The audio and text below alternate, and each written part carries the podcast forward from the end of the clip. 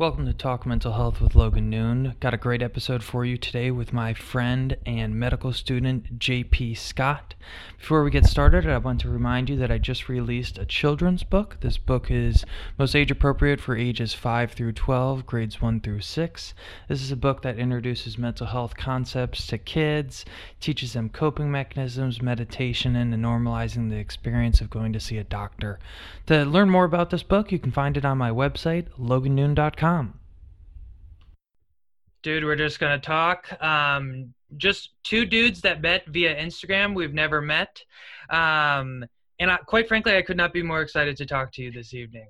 Uh, you know, I've, I've, you know, we're both med students. I did my homework. Okay, let's say, my friend, I did my homework. Okay. Okay, and I guess you know, I th- I'm just really excited for this conversation. Let's say I have a lot of questions that I'm really excited to dive into. You, I actually don't even know. Do you like to be called Jeremy or JP? Uh, it's fine. It's whatever you feel comfortable with. I've been called a lot worse. Uh, that's for sure. No, but seriously, uh, like JP or. Um, uh, Jeremy's fine. Yeah, okay. we'll, we'll, do JP. That JP is fine. JP is fine. I mean, I'm probably going to use uh, the both interchangeably, but so let's really get a proper introduction for you. I kind of stumble yeah. myself into the start of every podcast. It's more fun that way.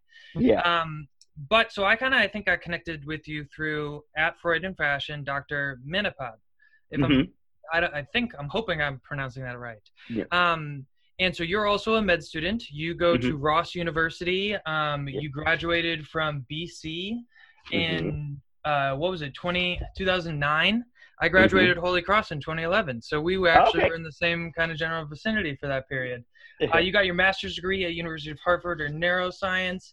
You were a professor for a little while. You worked in retail. Then you ended up in medical school. And now where are you? Um, so yeah, only little thing to add is then I did research for a little bit. I did cancer research in Philadelphia, and then I started uh, my med school. Um, Damn.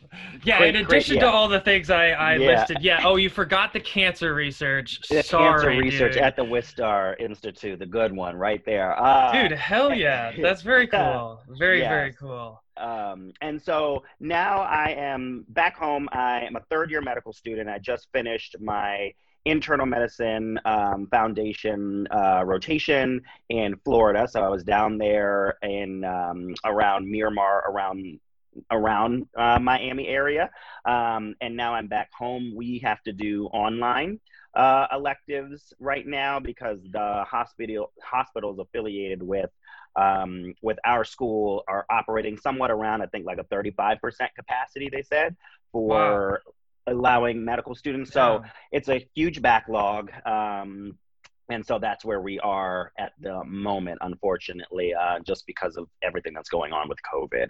Um, Dude, so I yeah, feel your pain, man. I mean, that's what yeah. uh, my third year was kind of like. So I'm a fourth year now, mm-hmm. um, mm-hmm. and my we had about six months online, and now it's finally just getting started again. Um, yeah, man, dude, I just hope you guys can get back in the hospital as as soon as possible. So, have you done any hospital, or has it been strictly online?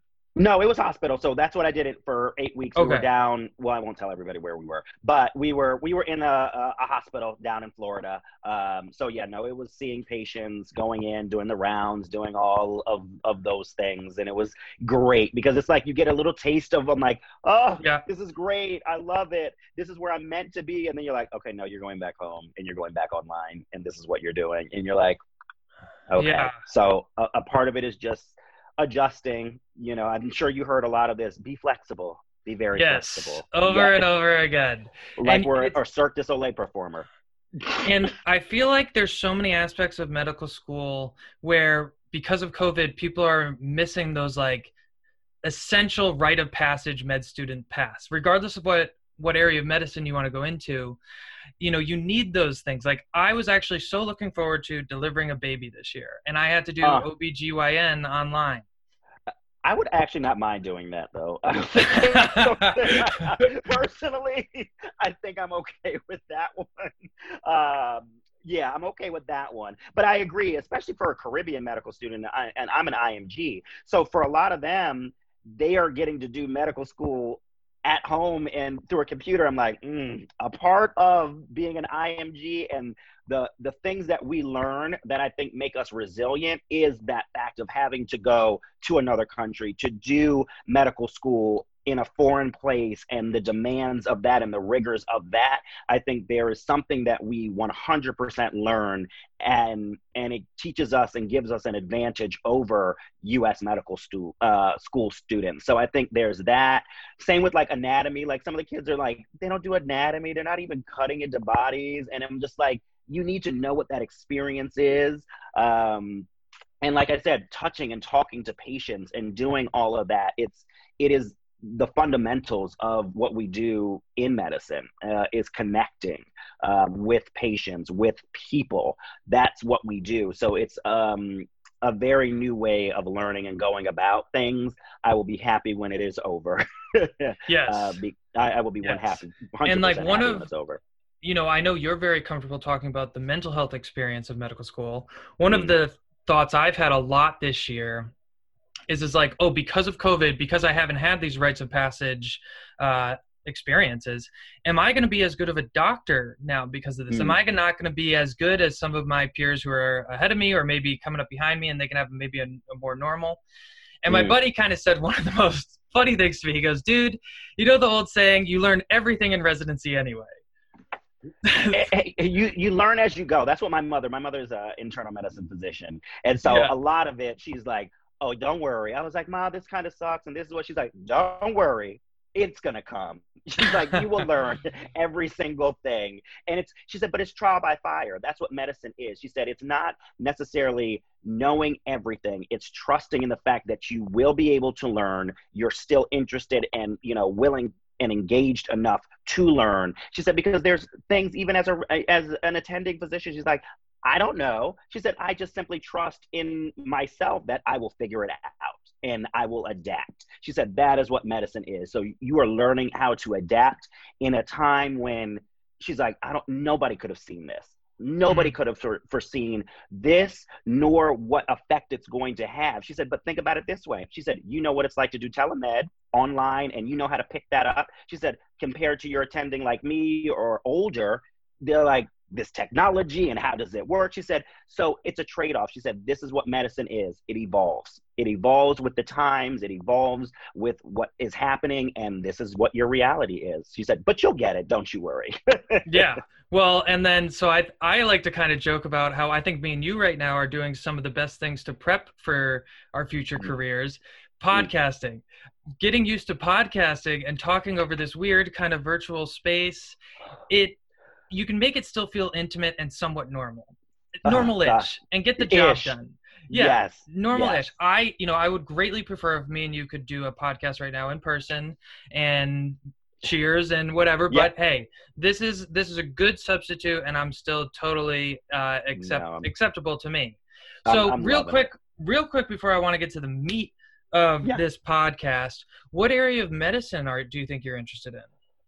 Oh, See, it's funny because I think if it was before my rotation, I would have said one thing, and now after it, it is completely kind of okay. slightly changed. Um, I've always loved pediatrics. A part of me always knows and will have to do something with children. Um, I love working with children. I love their hopefulness. I love the purpose of working with children. So I know in whatever field I do, it's going to have to be something involving children.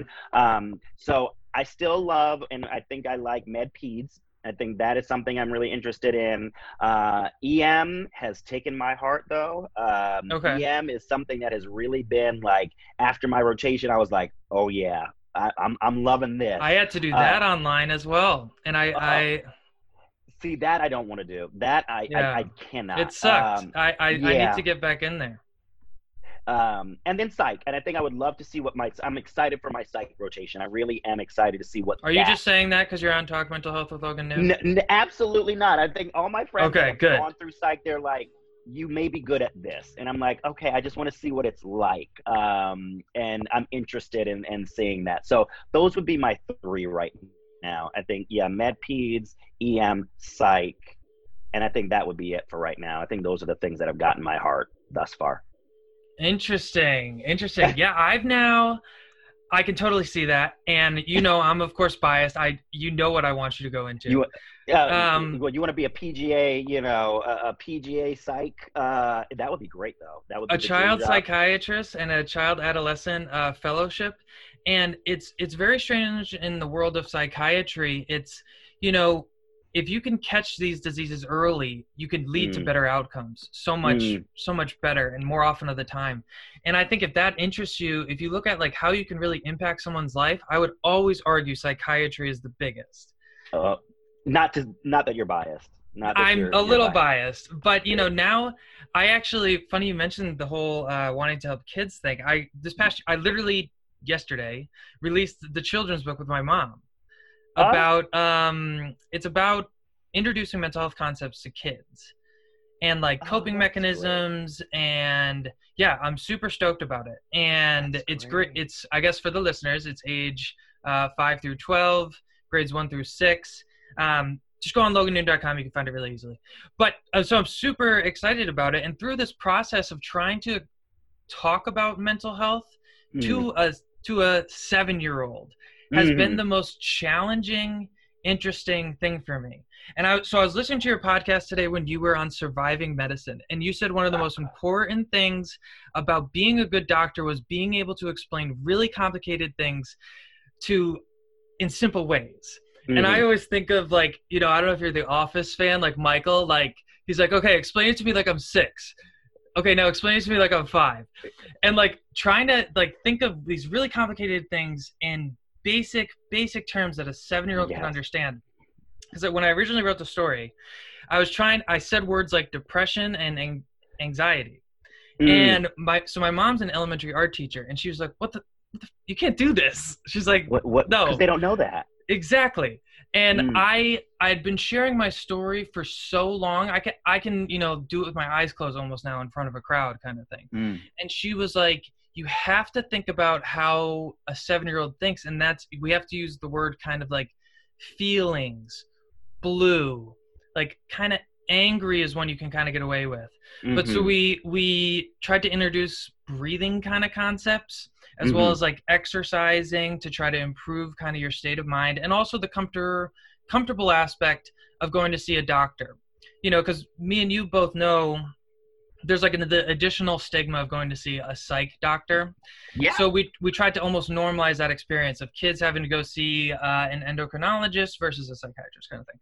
It's been one of the most fun experiences, and I might want to be a child psychiatrist now. That's that's incredible because it is. It's about and I look at all the things that we have with adults and the care that we have to deal with adults. I said, if you can teach a child to advocate for themselves in their own health, they become an advocated adult and they know how to do the same thing. So it starts from that point where it's it's okay. This is okay for you to feel this way, to use this language? Do you understand what that is? Because then they feel empowered to come and speak to and seek help and to, to do the things that, again, it gets rid of the stigma because that's a part of what it is, whether it's overall mental health. Then you can throw cultural on top of it. Let's say mental health in the black community, for example. Those conversations have to happen and they aren't happening. And the reason they're not happening with adults is because they aren't happening with children and as children. And it's not being said that that's okay. And that's one of the things that we have to do i think from a from a health care perspective is that you have to start instilling those things early so they just become habitual. Just like brushing your teeth and taking a shower. If you're feeling this way what do you do? Stop. What are you feeling? How are you feeling? Why? Now what can we do about it what do you have the power of controlling? What do you not? And then what resources do you have? And that is i think so powerful. And like you said when you you see it in the faces of children that's that's to me everything. Because mm. that is possibility. That is hope. That is a lifetime of them being able to be them their best selves because they've learned these things and they are are given the tools to do it. And that's what I tell everybody what mental health is and therapy and all these things. I said it's just tools. I said it's learning tools for you to navigate the intricacies and difficulties of life that we all are having. that everybody's going through. Some are biologic that you did not ask for. Some are things that you you you can control, but it's tools, and there is no shame in that. There should not be any shame in that, which obviously we know that, that, that there there is. But I love it. It just that brings me so much joy. Now now I'm thinking child psych. You see how quickly I can just well, like, okay, go? just and so let me plead my case for then 30 more seconds. Hmm. So I I I think I understand at least some of the appeal of ER, and you mentioned you know peds. Um, Peds Meds, one of my best friends is trying to pursue the same thing. I, I can, it's, it's very interesting, super cool. And I think of the aspects of medicine, it's one of those instant gratification kind of fields as well. Like ICU, ER, you m- do interventions, give meds, do whatever.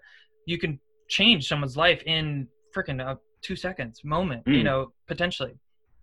But so my my really understanding of psychiatry now that if you can really truly not cure manage these conditions and Mhm. really change them and and and help them kind of or well not Mm. even necessarily help them give them tools to have them help themselves these Right. individuals who live with mental health conditions and i think we all live with mental health We all do. Absolutely. So, if you can achieve that, what society, what that person, what everyone around them gains is, I think, so much greater than that instant moment. Because you Yeah. can change not just that person's life, but that person's relationship with every single person around them as a family, their ability to make friends, ability to function at Mm. school, work, you know, the government, be able to pay taxes, right? Go to work Right. and all these things. And so that's what pumps me up about psychiatry. And I'm going to pester you now for the next two years to do this because you're graduating, what, a year after me? Or I guess a year and a half. Well, one one would hope. We'll see what happens with the. the or no, no, no. I'm Uh, sorry.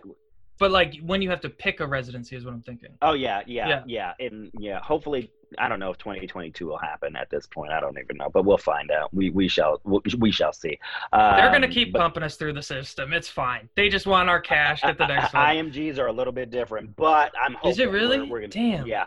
Oh yeah, because I, because of just the we are, I will exhaust my online. Like you can only do so many online, and so if we Mm. exhaust it, then you're just sitting.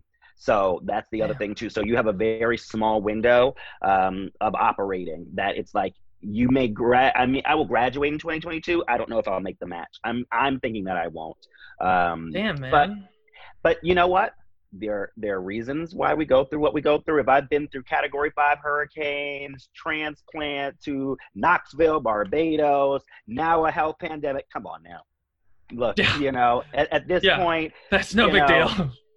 What are we gonna do at this point? So, uh, but yeah, no, I'm. You are making me consider it. Which my mother reminds me that she wanted psych when she, you know, first started going through. So she's like, "Honey, it's just your calling. It's in your Yeah. blood. It's this is this It is, is, what man. it is." Uh, but it it does. You you bring up really great points. Like th- those are the things. And I the the thing that I was told, and the best thing that I give anybody advice about is, can you love it in the everyday? So I'm excited to see what it's like in the everyday because ER, you know, med peds, you can fall in love with cases and those are Mhm. moments. But can you see yourself doing this and loving it every single day? Like a true relationship. Like you love your wife, not necessarily in the trips to Disney World and the vacations, that's expected. You love her in the everyday moments when you come home and you know you're tired and she's like here's your favorite this Mm. here is that i did this so um, that's the thing the one piece of advice my mother was like you know make sure you can love it in the everyday and that's when you know it's what's meant for you but it sounds it sounds good right now I mean, I I really I mean, we've talked what for 20 minutes now. You're I know you're going to be good at it. And I think the day to day isn't so much the challenge necessarily, but it's I make a lot of sports analogies. You have to be willing to strike out a lot. yeah And you Mm. know, unfortunately the state of psychiatry, addiction, you know, mental illness whatever, we fail a lot and you know, Mm. they, these people don't always get better you Mhm. know, overdoses, whatever. We all know Mm. and are affected by it. And so that's what I think about. And what Family. It looks a little different for everyone. For some, it's mom and dad. For others, roommates who feel like family. And for others, it's your significant other, their golfing buddies, your children, a high school soccer team starting lineup, and oh, look, they're all taking you up on the offer to stay for dinner, really testing the limits of that phrase the more the merrier. But no matter where you call home, Geico makes it easy to bundle and save on home and car insurance. Easier than making three frozen pizzas and assorted frozen veggies into a cohesive meal.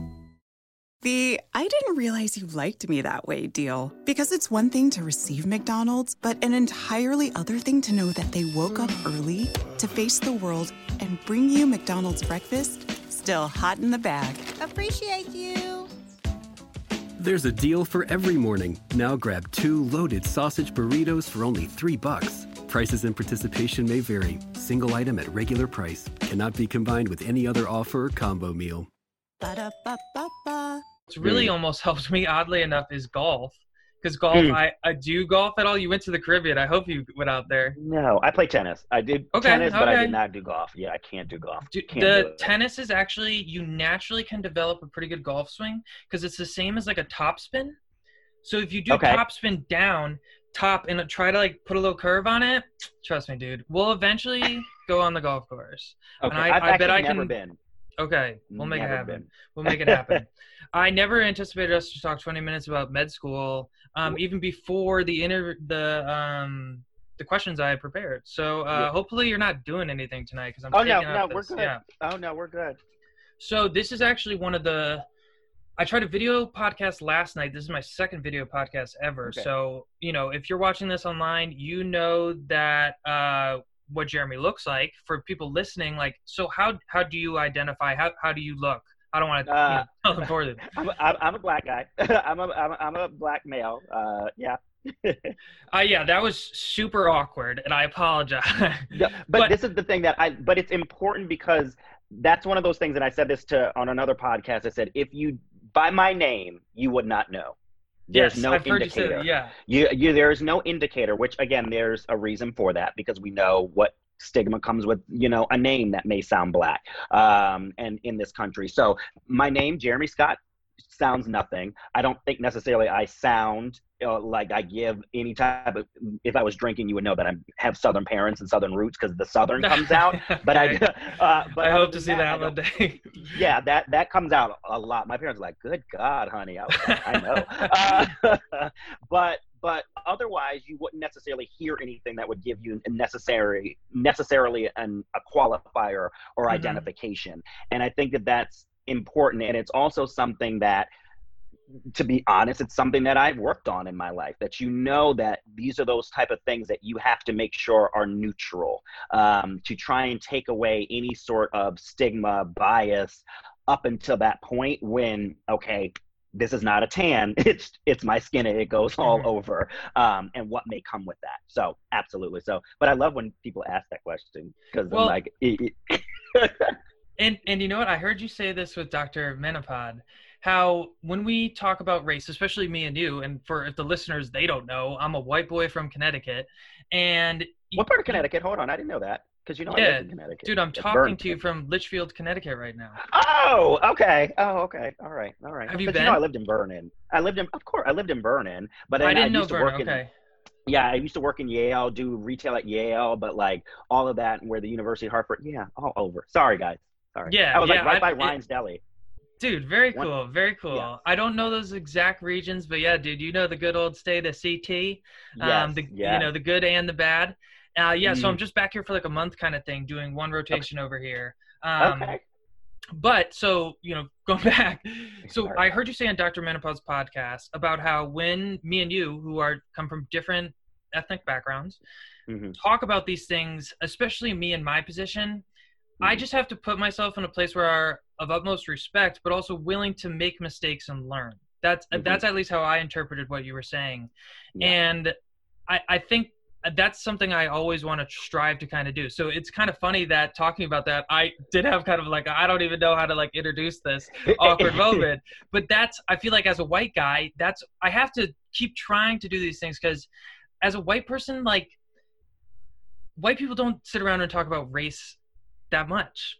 And like, you know, we we as white no, but like as a person growing up white, you know, Mhm. we all are disgusted with aspects of racism and and you know not all of you not not exactly. all of you not yeah. all of you and that's what i'm saying but you know my surroundings and just like the your immediate surroundings almost my family my friends family are very you know democratic in a sense or whatever like sit on one side of the aisle and so it's almost hard to imagine people who look exactly like me thinking so incredibly different than i think kind mm-hmm. of thing.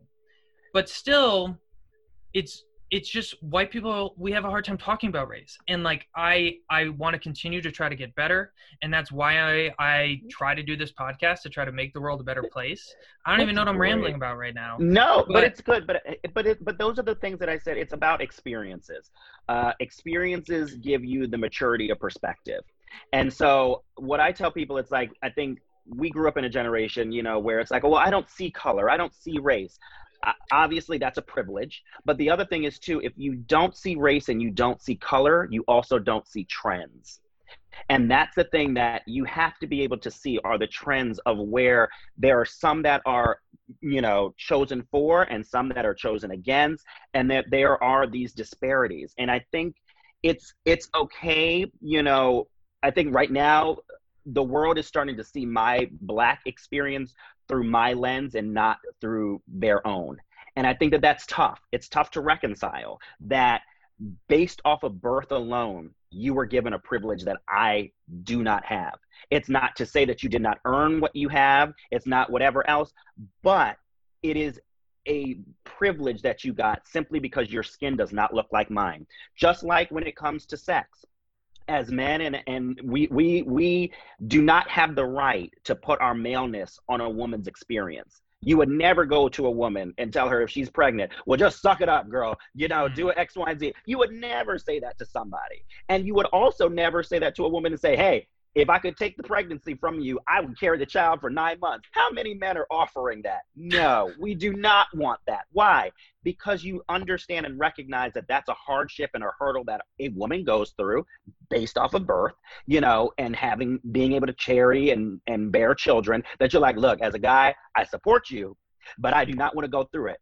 That's the same here. And I said this, I think, on my Instagram earlier today. I said, if you could take a day or if you could walk in my shoes and change from being a white guy to a black guy, would you do it? A lot of people probably say no. Why? Because you know that there is a difference between you and I, and that difference is one of discrimination, of a lot of hardships, and a lot of whatever else. And so I tell people too, you're getting exposed to something that I have grown up with, and I've been black for 33 years. Every doggone day of my life, I have been black. You are being now and finally seeing what my existence has always been. And so that's something that everybody does have to kind of go through and process. And I'm glad that people are processing it. I'm glad that they're recognizing that it's like, wow, I can literally, and as a white person, you can do this. And I said this to some of my classmates. I said, when we're in the hospital, you count how many people that look like me as a black man, how many people of color that you see in what form and capacity do you see them? Do you see them also with the same title as you, as physician, medical student? You see them as tech, you see them as nurse, you see them as sanitation. What do you see them as? Because the other thing is this you can operate in your white space without ever seeing my likeness for an entire day. You do not, and if you think about this, and I tell people, think about your day where you grew up to get up first thing in the morning from the TV that you watch to the people you interact with, you could go a whole day without seeing a black image or a person of color's image mm-hmm. in that in, in any capacity. I cannot do that. I have to know what it's like to operate and live within a white space because that is my reality because no matter where I go, and I grew up in a small town, you know, in Maryland, where there were maybe I'd say ten or eleven people of like children of color in a whole entire elementary school. I said, imagine what that's like. That in and one was my brother. Three of them were girls that lived literally next door. So it was a quote unquote wow. running joke that 50% of the elementary school of color, we live right next door to each other. So if somebody, and I remember growing up with a cop or somebody said to us, they're like, well, if we ever had a racial issue, we would know where to go. At least 50% we would know is taken care of. A statement like that, you're just like, that's horrible, but that it's directly true. to. Oh Yeah. God, I mean, there are so many experiences. I think as a kid, and I, I, I said it's it's interesting. Anytime my mother says this too, and anytime somebody says to me, they're like, "Oh, you speak well," I always think of of a, a story my mother would say when her and my father were looking at houses, and the realtor said to her, "Well, you speak the King James's English very well." And my mother looked at her. She's like, "I'm a physician. My husband is a judge and former lawyer. What do you expect us to sound like?" So anytime somebody says that to me now at this age, it's just like, "Oh, you speak really well." What were you expecting? You were expecting what? And so it's little things like that that there again we call them now, you know, the micro um micro racist, you know, I can't think of micro microaggressions or whatever. Yeah, yeah, yeah. Yeah. Okay. Um, but those are things, you know, sitting there in a white coat doing my digestive system in elementary school. There's a picture on my Instagram that I show of me with a little stethoscope and doing that. Uh, my mother doesn't even know this. That uh, older white man came up to me and said, "Black kids and black boys don't make good doctors." Dang. Literally, as an elementary How old school were you student. then? Elementary. Um, that was fourth. That was fourth grade, so I had to have been what nine, nine, I- something like that. And at Yeah. that age i feel like i didn't even really understand the concept of race like there's Oh. no way Be- because that's the thing that I tell, and, and I said this on another podcast or whatever else. Imagine because at for all black children, all children of color, you have to have a conversation with your child about what race means and what their race and how that makes other people feel. Because if you don't, you do them a disservice. So a a child of color loses their innocence. I always say slightly earlier than that of a white child because you do not know what it's like to have to sit down and be told if you are stopped by a police officer if you are to you are to do this you are to do this this and this. If you are doing this and running outside like my mother would never let us out in the house with hoodies and things like that. Why? Because of what it can look like. We're not going to let you out of the house in sweatpants. We're not going to let you out of the house looking a particular way. Why? Because of your skin. That's literally what that is. And so it is a privilege that you don't have to have those conversations until later in life. That if someone calls you a, a term, you know, like even when I was first called the N word when I was an elementary student, I didn't necessarily understand quite what that meaning was, but I knew it hurt and I knew it was only directed at me. Like Wow. that was only directed at me because of my skin color. And it's the same thing that happens with being a gay individual as well. You have words that are meant to hurt and dig and and show somebody's power and your inferiority.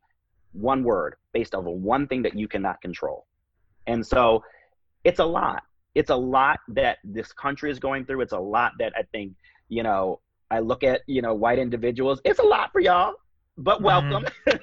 it's the party has been going on and it's been a rager, and now you are a part of it. But the other thing, like you said, and I'll stop ranting after that, uh, is you want to try and do better, and that's something that I always tell people: do better today than you did yesterday and the day before. There are always little things that you can do, and you have to look around and say, okay, what is the cost of me doing them? For some people, that is their position that they're like, look, I sit on a board, I need to give up my seat. Or I need to look at why is it that there are not other colleagues of color? Why do we not have more people that are interviewing? I said on a, a post yesterday or the other day about interview season, I said, I'm going to wait to see what my diversity brings me when it comes to interview season. Because you know, as an IMG, I am looked at as the dirty redheaded stepchild of the US, you know, Yeah. Even though I take the same boards, do the, the same, same, test clinicals, yeah do the same. Oh, I'm looked at as completely different. But when you do not change the standard and those who have set the standard and they are consistently the same and they are homogenous, my diversity means nothing. And all of that we're talking about right now equates to nothing more than lip service. So I'm be very curious, but there's a lot that people can do. And a part of it starts with discussion and just listening and Mhm. and just learning. And I think that's one of the hardest things to do because you have to remove self and you have to remove ego when you do that. And Yeah. a lot of people are not willing to do that. Sorry, we went on like a whole No, thing here, guys. i absolutely loved that that let's call it a rant for what it is. That was beautifully said. And quite frankly, I'm going to try to keep it going. Because before I get into, I, I you know, I've, I've read a lot of your posts and I've tried to listen to podcasts, really get to know you. But before I even get into the, those areas of questions I've prepared, the question I really want to ask is like, what is the mental health experience for you as a black man, or just your individual experience, excuse me, mm-hmm. when you hear the news of Jacob Blake? You know, it's funny because I said this to my mother as I was, you know, telling her about this interview. I said, every time I do something like, even with Dr. Metapod, it was like, I think the Ahmaud Arbery uh, shooting mm-hmm. just had happened. And I was like, God, I always pick these times to talk about this, but it's really important. Um, to be honest, that when I look at the Jacob Blake situation and, and shooting, it it makes me, and I said this the other day, I'm tired. I'm tired of this being, you know, topic of discussion. I'm tired of seeing it. One, like, you know, I think all you know non people of color you need to watch it over and over again. You you need to watch it until you have your dreams about it and you get and feel emotions. Like you need to do it. I don't need to keep watching that um, because it's again my reality. Um, I'm not angry and I'm not sad. Like I remember the Ahmad Ahmaud Arbery um, murder that one shook me the most and it still has because i run you know for those who you know don't know i did was doing a i did i ran every day for 454 days at least one mile and that one shook me to my core of being able to run in my own neighborhood and feel like oh my god this is what could happen. Um, with the jacob blake shooting i felt so tired sad but then i thought you see in the middle of the doggone day in the midst of this this climate that we are already in, racial climate that we are in, um, how important it is that everyone saw this. I said, especially when we're about to get, you know, ready to vote in November. Um, and it has always sparked, and all of this has sparked really great discussion. And I'd say with my mental health, I said I have running, which is great uh, for me, and it's something that's a necessary. Um, but then it's also been great having like my parents here that are, you know, working from home or retired, and we're having these discussions, and we're having really uncomfortable slash, you know, tough discussions that it's like they are looking at and seeing the same things that they went through as children in the South and fighting for equality that I go through now. And they're like, what is this? How do you feel? And I think for my mother, I think she's more saddened by it. My father is more angered by it. I'm neither of those things. I'm tired, but I'm also motivated because it shows even more why I need to be doing what I'm doing because it means more and why am I going to get praised for it? Because it's not the norm. You know, we wouldn't have to keep pointing out, like, I'm the first black senator, the first this, the first that, if it wasn't the situation. Mm-hmm. If it was the norm, we wouldn't have to point it out. You don't point out what white person is the, the head of something or whatever else it is. Why? Because it's assumed. You point that out for me because it's like, oh, well, congratulations, you made it. okay, there mm-hmm. you go. Um, and so mentally, you know, this one is, again, I look to the people who call themselves allies. That's the thing that I'm looking at because it's easy to say that you're an ally. It's easy to say that you're going to speak up and speak out. This moment is no different than, you know, the George of George Floyd, except this man did not die. But if you're choosing to stay silent, you're choosing to be passive, which means you're choosing not to be active. And again, what is the reason for that? Mm-hmm. Because it may cost you more. and your own self interest is more important than my Black life and speaking up about it. So for this situation, I like again, like George Floyd, you know, murder. I looked at it, I saw it, I felt really horrible, and you're just like, this is life this is my life and we need to keep moving forward. And so i don't have time and i won't give myself space to be mad. I won't give my time myself time or space to be saddened by it. Everybody has to do what they need to do for themselves and i think that that's important. But i'm thankful to do things like this because i have to learn how to process and still function because I don't have the luxury of not doing so. Because what happens if I stop talking and stop sharing my experience, then the black image, black narrative, black voice, the things that this country needs stops. Mm-hmm. So I process, and I thank therapy for this. I process while doing. And so I'll take my days that I'm like, okay, I don't want to talk about it or I don't want to do whatever. But right now, it's motivating and it shows we need change we need action um, and that hopefully will come in the form of november um, but we can do that on every day we can do that in the smallest ways uh, of speaking out speaking to um, that is what i'm uh, yeah so that that's how i feel at, at right now at least today yeah. of looking yeah. at that well you know i really want you to know i i, I really find it a privilege that you come on this show because I I it must just be so incredibly exhausting to this you know keep having to do this and not see really any changes in society and the matter the frustration the energy and you know I've I've listened to your work and I can even like feel it in your writing the mm. passion mm. that you speak and that motivation that kind of you talk about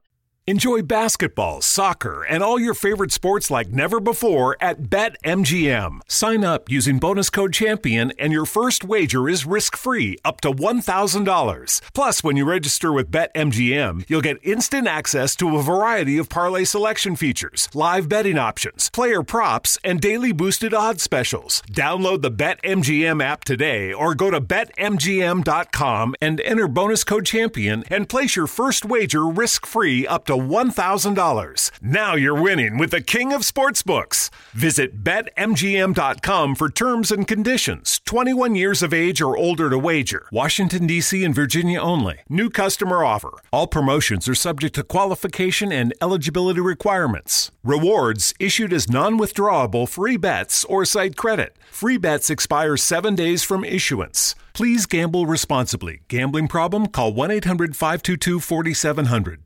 Now through February 16th, join a clean and spacious Planet Fitness for zero enrollment and only $10 a month. With tons of equipment and free fitness training, it's the perfect place for everybody to work out. Even me, Mr. I can't sleep at night, so I keep dozing off during the day.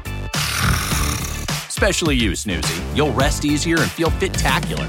Wait, how did you get in here? Join in club or at planetfitness.com. Zero enrollment, $10 a month, cancel anytime. Hurry, deal ends February 16th. See club for details it inspires me to work harder. And you know i was thinking about it today. There's so many aspects of the black community that i almost consume that i respect meaning like i absolutely love the nba there's music that i love that comes out from the black community you know r&b especially.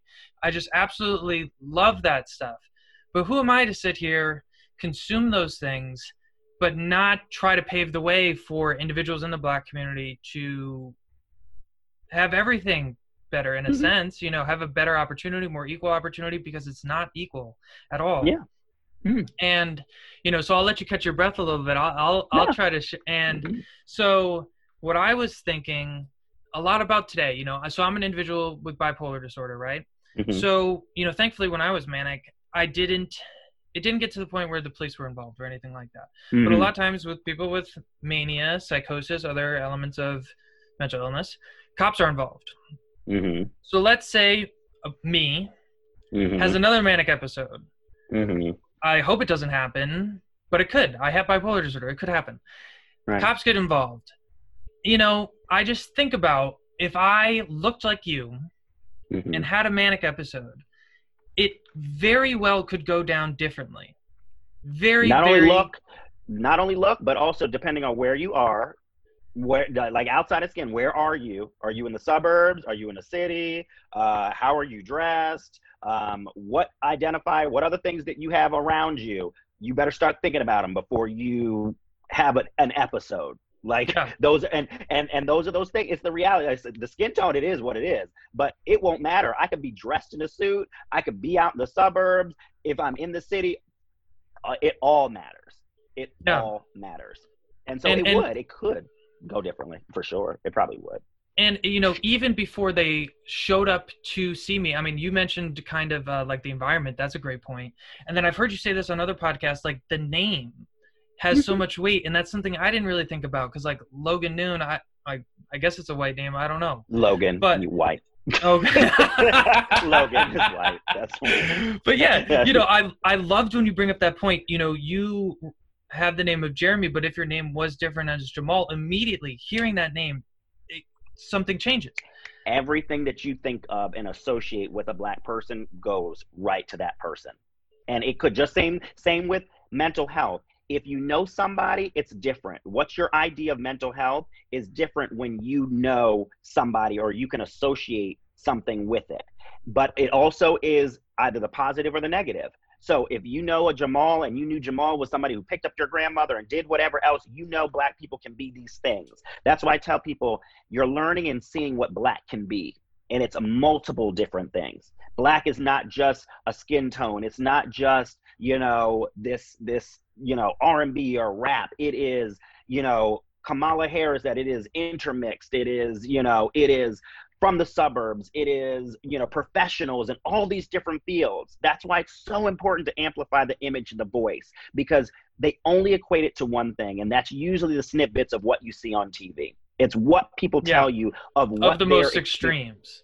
of the extremes and it's like i'm pretty much in the middle. Like as much as i can be very animated is i'm not this or that. I'm all of this. It's a spectrum. And if you don't see that there's a spectrum there all you know are these two extremes. And that's it. Um, and those are just things that you have to think about. And we but i think about it just like i tell everybody because that's the other thing too. Don't ever say to people it's like well i'm so sorry. Don't that's Yeah. like saying to a blind person you know i'm sorry that you have no sight like that's for you it's not for me. Um, Yeah. and i know no and i know no different. I go through these steps like putting on my pants. I don't think about it. You know the day that i would have to you know call the police or have this is just what i have to think about. And you you better make sure that you're ready for it. Like you better have your badge. Like i always keep my med school badge close by in my car something just as a qualifier when i was in grad school i would have a neuro book or something like that just just to show just in case if Dang. you stop me i'm not just you know what you think i'm educated okay i have this i have this like Yeah. very much There's you know, no gun in that backpack. It's a neuro book. it's it's a neuro book. I'm tired, Mhm. sir. You know, these are those things because you don't know what they're thinking, and I'm gonna have to try and do my best within seconds to defuse or change that thought processing that you have that could cost me my life. Mhm. And and when people hear this and they may say, "Well, that's very extreme." Look at you know the the Rittenhouse kid that was running down a street with a doggone strapped weapon. Nobody stopped him. Same with the med student that defaced the George Floyd monument. He got stopped by security, taking a picture and let go. Do I think that that would ever happen to me? Yeah. No, no way. There's no way that would happen. So these are just things that, again, we have to think about. And you know, it's it's it's my life. My experience is. Th- this is not unique. It is the black experience. Yeah. So that And- that's you know i like so we talked kind of about the news and like seeing those extremes what gets me so frustrated but also excited at least in this moment right now. You know on the news it seems to always cut to like the looting. Like i just feel like that's always what they're showing instead of Mm. the more peaceful and i think the vast vast vast fucking majority of people peacefully protesting, finding different ways. And what we've seen is all these protests, the more traditional in a sense, in cities with signs, you know, blah, blah, cars, they are having an impact, but not enough of an impact. And so Mm. I'm a big fan of basketball. Love basketball. I was stoked to watch the playoffs yesterday. But then when I Mm. found out that they were protesting in honor of Jacob Blake, I was euphoric. I was so excited because what is a better peaceful protest sending a more powerful message to so many Americans and people all over the world who are lovers of basketball to this needs attention this needs to change and nothing it's just more of the same you know? Mm, so my personal mental health reaction to you know at least this week's news just another case of quite frankly a story we hear over and over again unarmed black man getting shot. And like Mm. why i always I guess the first feeling that I had was kind of just like numb. Like Mhm. this is just it happens over and over and over and over and over and over. I'm I'm feeling just numb. So then it Mm. made me be like, if I, Logan Noone, white boy from Connecticut, feel this way, what is it like for you who in fourth grade were told you can't be a doctor or you know some crazy You don't make bullshit like that? yeah like it it was it's it's hard for me to take in and i just feel so frustrated and i can't imagine how it feels for someone who doesn't look like me Yeah, and and it's great. I think when I saw the NBA do what it is, it's it's funny. Society will tell us what we're worth. You know, society has no problem telling black individuals you are worth this. We want you to, as some of the commentators said, shut up and dribble the ball, shut up and Mhm. throw the ball, shut up and do what we pay you to do, because we don't want to hear it. And at the end of the day, it's saying, no, no, no, no. My worth is more than just your entertainment it's worth more than you throwing money at me and you know this is what this is and they've worked their hardest to to get to these points where you get to be in the playoffs and you get to try and achieve but it's saying no no no until things change i'm not going to do what you're telling me my worth is and that's why i tell young black people or anything like that i said your worth is more than what somebody tells you your worth is self-determined and you dictate that and so in medicine my classmates, and we all know these things, that it's like you will walk into a patient's room, you will walk into a hospital, and people will look at you and they're like, Well, what do you do? Now, my badge says medical student, the, the embroidery on whatever says medical student. Oh, I just, were you the nurse? And that's no shade on nurses, but are you the nurse or what do you do? Like, what, what do you Mhm. know? Or they'll question what I know. Oh, well, you don't know anything. Now, my classmate doesn't know anything either. We're all Yeah. sitting here trying to we're all idiots we're all idiots. Let me tell you, I'm a WebMD this crap real quick and go to UpToDate. But we all don't know anything. But you'll question me. Why? Because Yeah. my worth shouldn't be that high. My worth and my word shouldn't be that because society has told you he's as good as this. And that's all we want to see. And so you're continuously fighting for your worth and continuously fighting to prove something. And that gets exhausting because why do I have to prove anything to anybody else? And you shouldn't do that. Now, granted, I'm all for a good, you know, yeah, every once in a while you need that encouragement, but worth comes from self. You determine your own worth.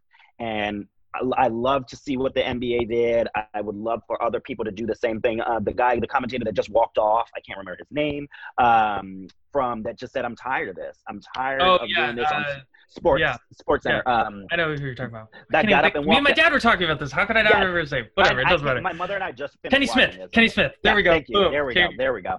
Uh, let me break that stereotype that the gays don't know sports. We still got it, y'all. Let's Um, go. it- we can we can still talk sports here, y'all. Um, but like those are those things that says enough is enough, and that's what I think is a beautiful thing that you're seeing is that enough is enough.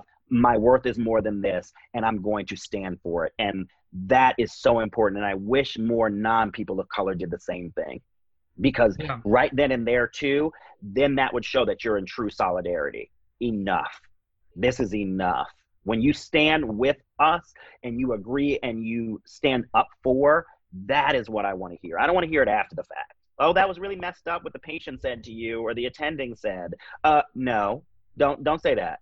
I need you to stand with me in that moment because that's when I need you to correct the patient. That's what I need um, you to do and to say, no, no, I stand with him. I support his diagnosis, the technique that he's using, his presence being here. That and you don't have a choice. That's what we need to see, and that's what we need more of, and that's that solidarity and that community um, that says you're important, you have value, and I see that, and let's go together and go forward. And so that I think is just one of those things that I think right now I wish we saw more of, but I think we are seeing it. Uh, but I wish we saw more of that. Yeah. And and you know, I I do really appreciate you just sharing kind of the intricacies of your experience because there's just so many things that I don't think about. Uh, It just doesn't cross my mind. Like why would like you know, If you don't It- have to, why? You don't. We don't think about heels. We don't walk in heels. Mhm. Like as women, you're like, oh, you got to walk. But I always say to because I have a mother in medicine, I said that they always get the shorter end of the stick because I'm like, you have to worry about you know, pregnancy and w- walking in heels. How do you look? And all these other. I'm like, good God, this is rough for you all.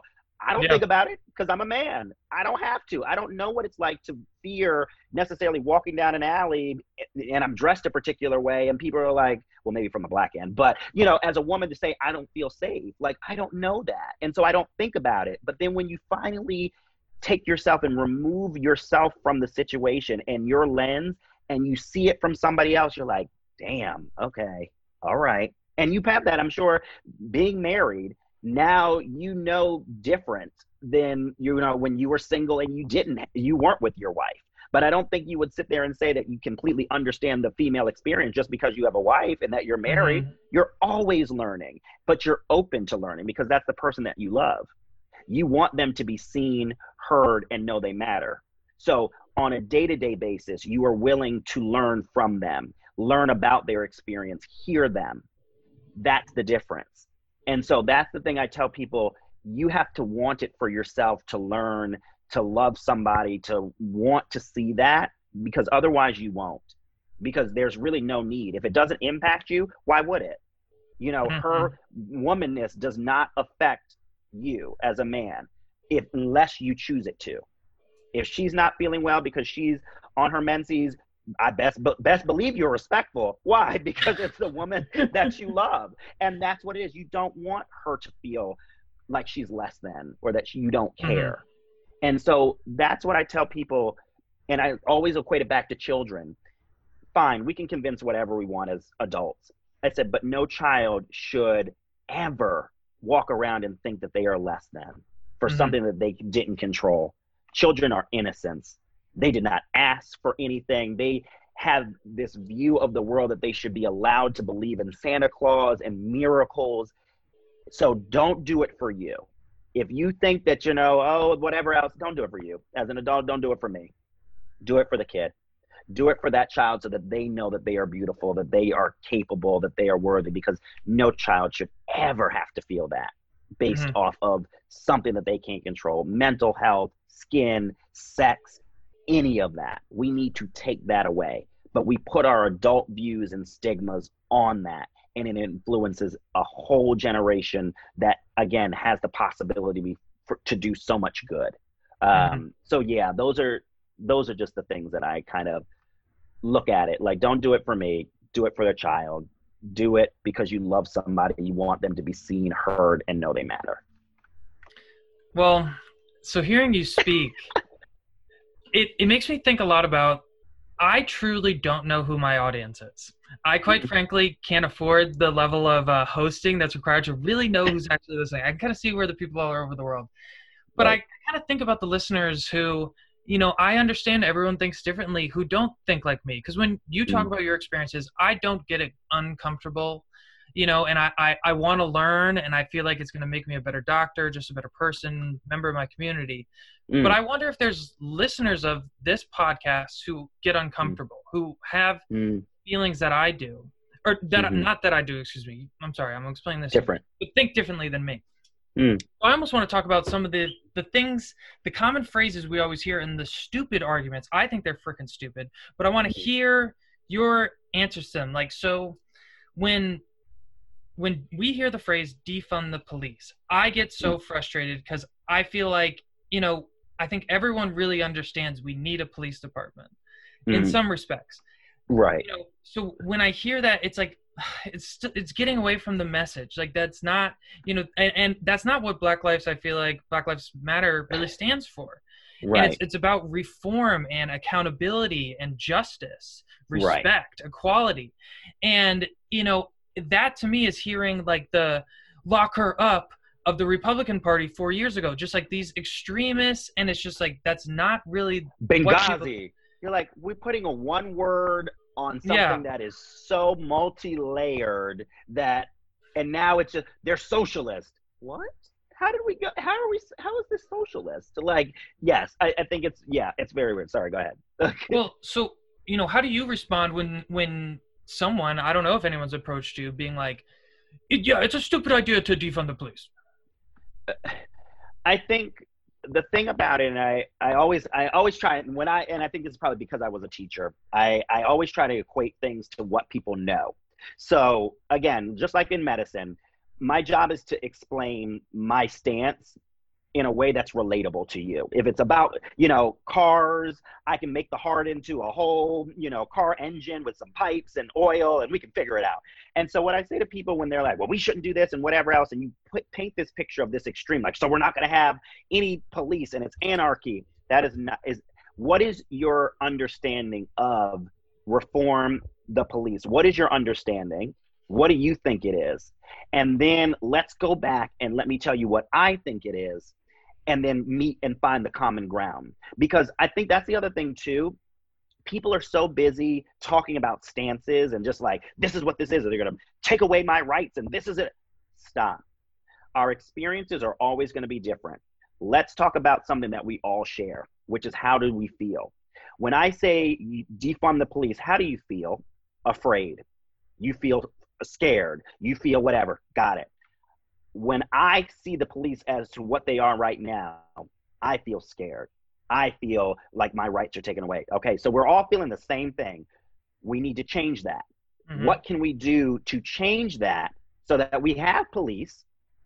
I again, I need. I'm going to call somebody. Again, I re- love and respect cops just like anybody else does. You're choosing to put yourself in harm's way in a way that I'm like, mm, okay, well that ain't me. Uh, so I appreciate you, but there there's not to say that there should not be education on how to de-escalate a situation that there shouldn't be funds that are put not necessarily to rubber bullets and escalating these things that there should be training or there should be education or there should be um, more work that needs to be done so that we fix this and make it better than what it is.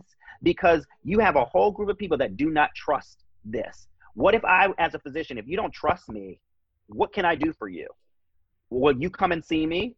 Will you listen to what I'm doing? Will you? No. So that's the same thing when you're saying defund the police and you're thinking about that. Think about it in medicine or anything else that you deal with. How do we make them the best that they can be? This is not the best that they can be. And that's what I look at what reform is or defunding the police. It's making them the best that they can be. And that's with human beings that are imperfect that are bringing bias, that are bringing, again, in broad daylight, you don't need to shoot somebody seven times in their back with their children in their car. There was, and with other people around, like it was not like you were by your, like there's a lot of thought processing there that I'm like, mm, with the right education and maybe training or something, this could have been de escalated. And we see it in other countries. We do not see all of this sometimes in these other countries. Why? Yeah they don't have the history that we do. But again, money is being put in the right way. So that's what I say. I try and put it on a more of a feeling basis, find where we can find some some common ground and then work with it. Um, because people are just so polarized right now. Yeah. Like it, it is the most polarized I think I know um, in my 33 years that I think that it is just this or this, black or white. And I don't think that there is ever anything that is that cut and dry. You yeah. know, there's always gray, and we just need to find and operate in the gray a lot better um, right now. So yeah, for defund the police. Okay, I, I hear what people are uh, are afraid of, or I roll my eyes because I think of like the the RNC commercials for it, and I'm just like showing like the old lady, and she's yeah, getting like, yeah. Joe, Joe Biden's gonna allow them to attack you, and I'm just like this black silhouette coming up, all scary. Just like, what is this? but you feel a type of way because you're like, oh my god, is this really what's But then it's happen? scary because it's like, do people really though think like yeah. that? Is that what they actually they think do. the the Black Lives Matter stands for? Because it really actually should be like fund the police because it it's going to take a lot of money and a lot of effort to totally change the system and that's what has to happen like right there is systemic racism that's not an opinion that's just fact Fact. One of the facts I like to talk about is, you know, another argument that you hear from certain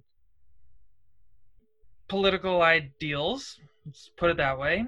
Right. Oh, well, in 2019, uh, the police actually shot more white people than black people. and I looked this up before this podcast, and I just want to make sure people get this right. I that is a fact. That is a fact, sure. But according to the census.gov 2019 data, 76% of the country identified as white, 13.4% of the country identified as black, 6% Asian, 18% Latino or Hispanic. So, of course, a majority of the deaths from the police are going to be the majority demographic of the United States. 75% of the people. Come on. So the but, rate let me just finish this one point. The rate at which people die from their interactions with the police is radically different.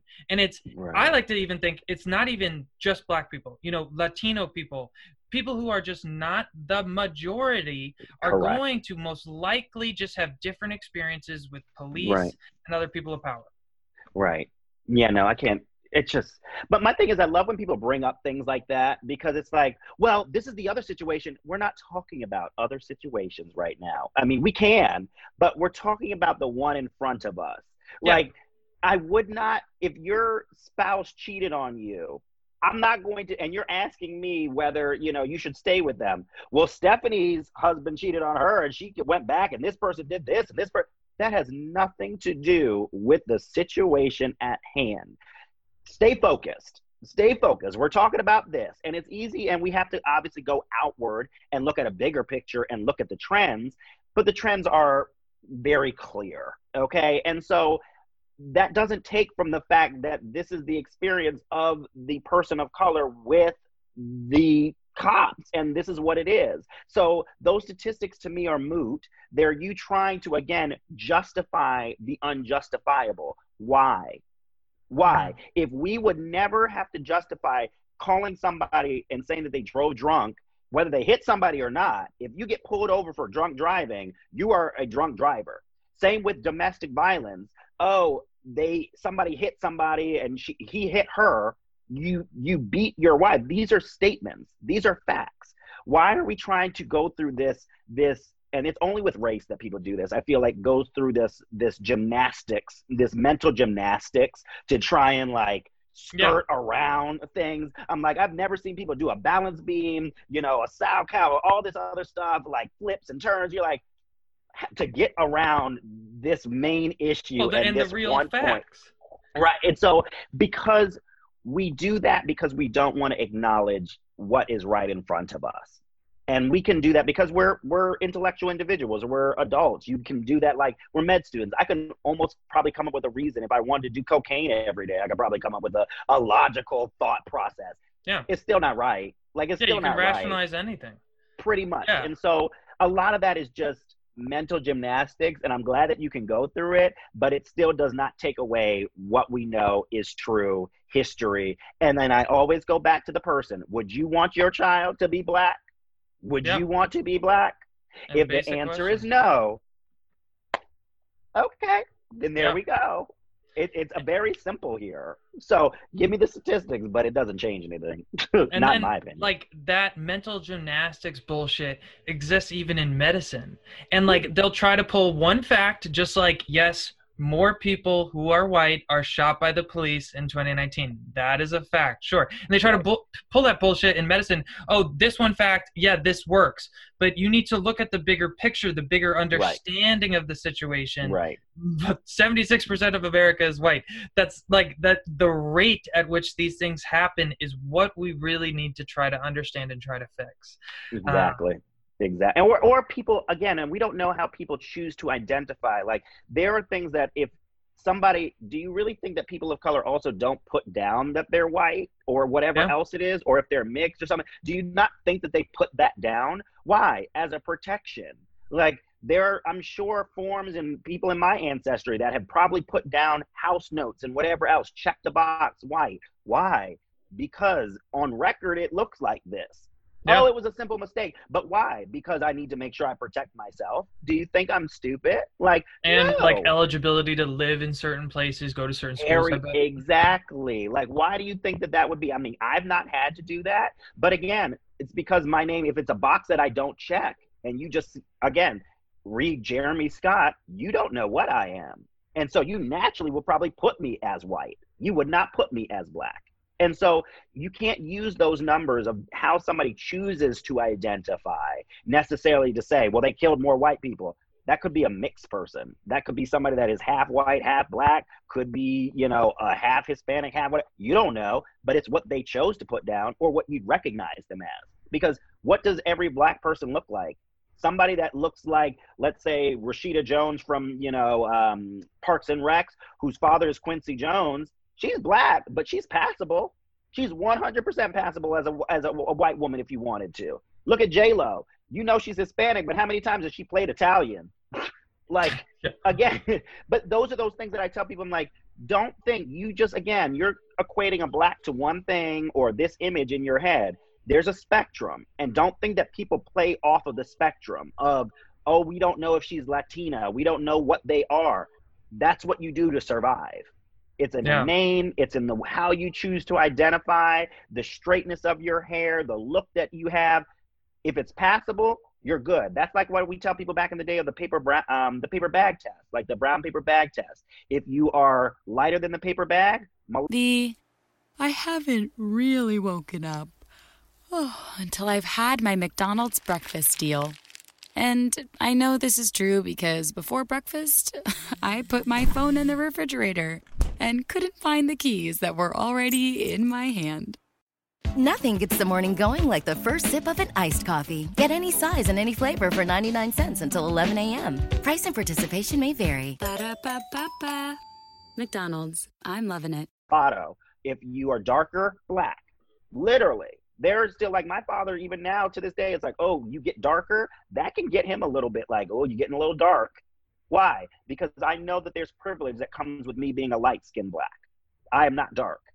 So if i'm standing next to my darker counterpart oh i'm automatically given privilege on him because i'm lighter. I'm less threatening by again standards that i did not create but were given to me. And so those are those mm-hmm. things that people need to hear and think about when they read statistics of, oh, this is this and this is this. You don't know what those are. You don't know why. And people are, again, people of color have been doing this for centuries to learn yeah. how to exist in your white space.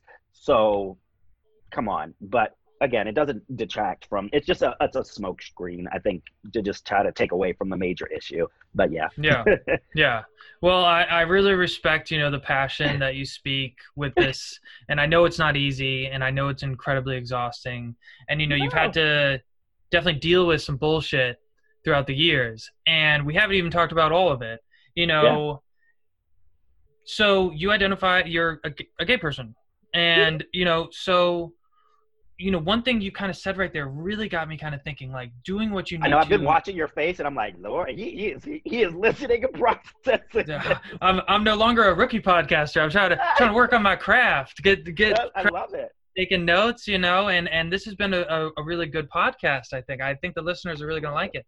But it got me kind of thinking, doing what you need to to survive.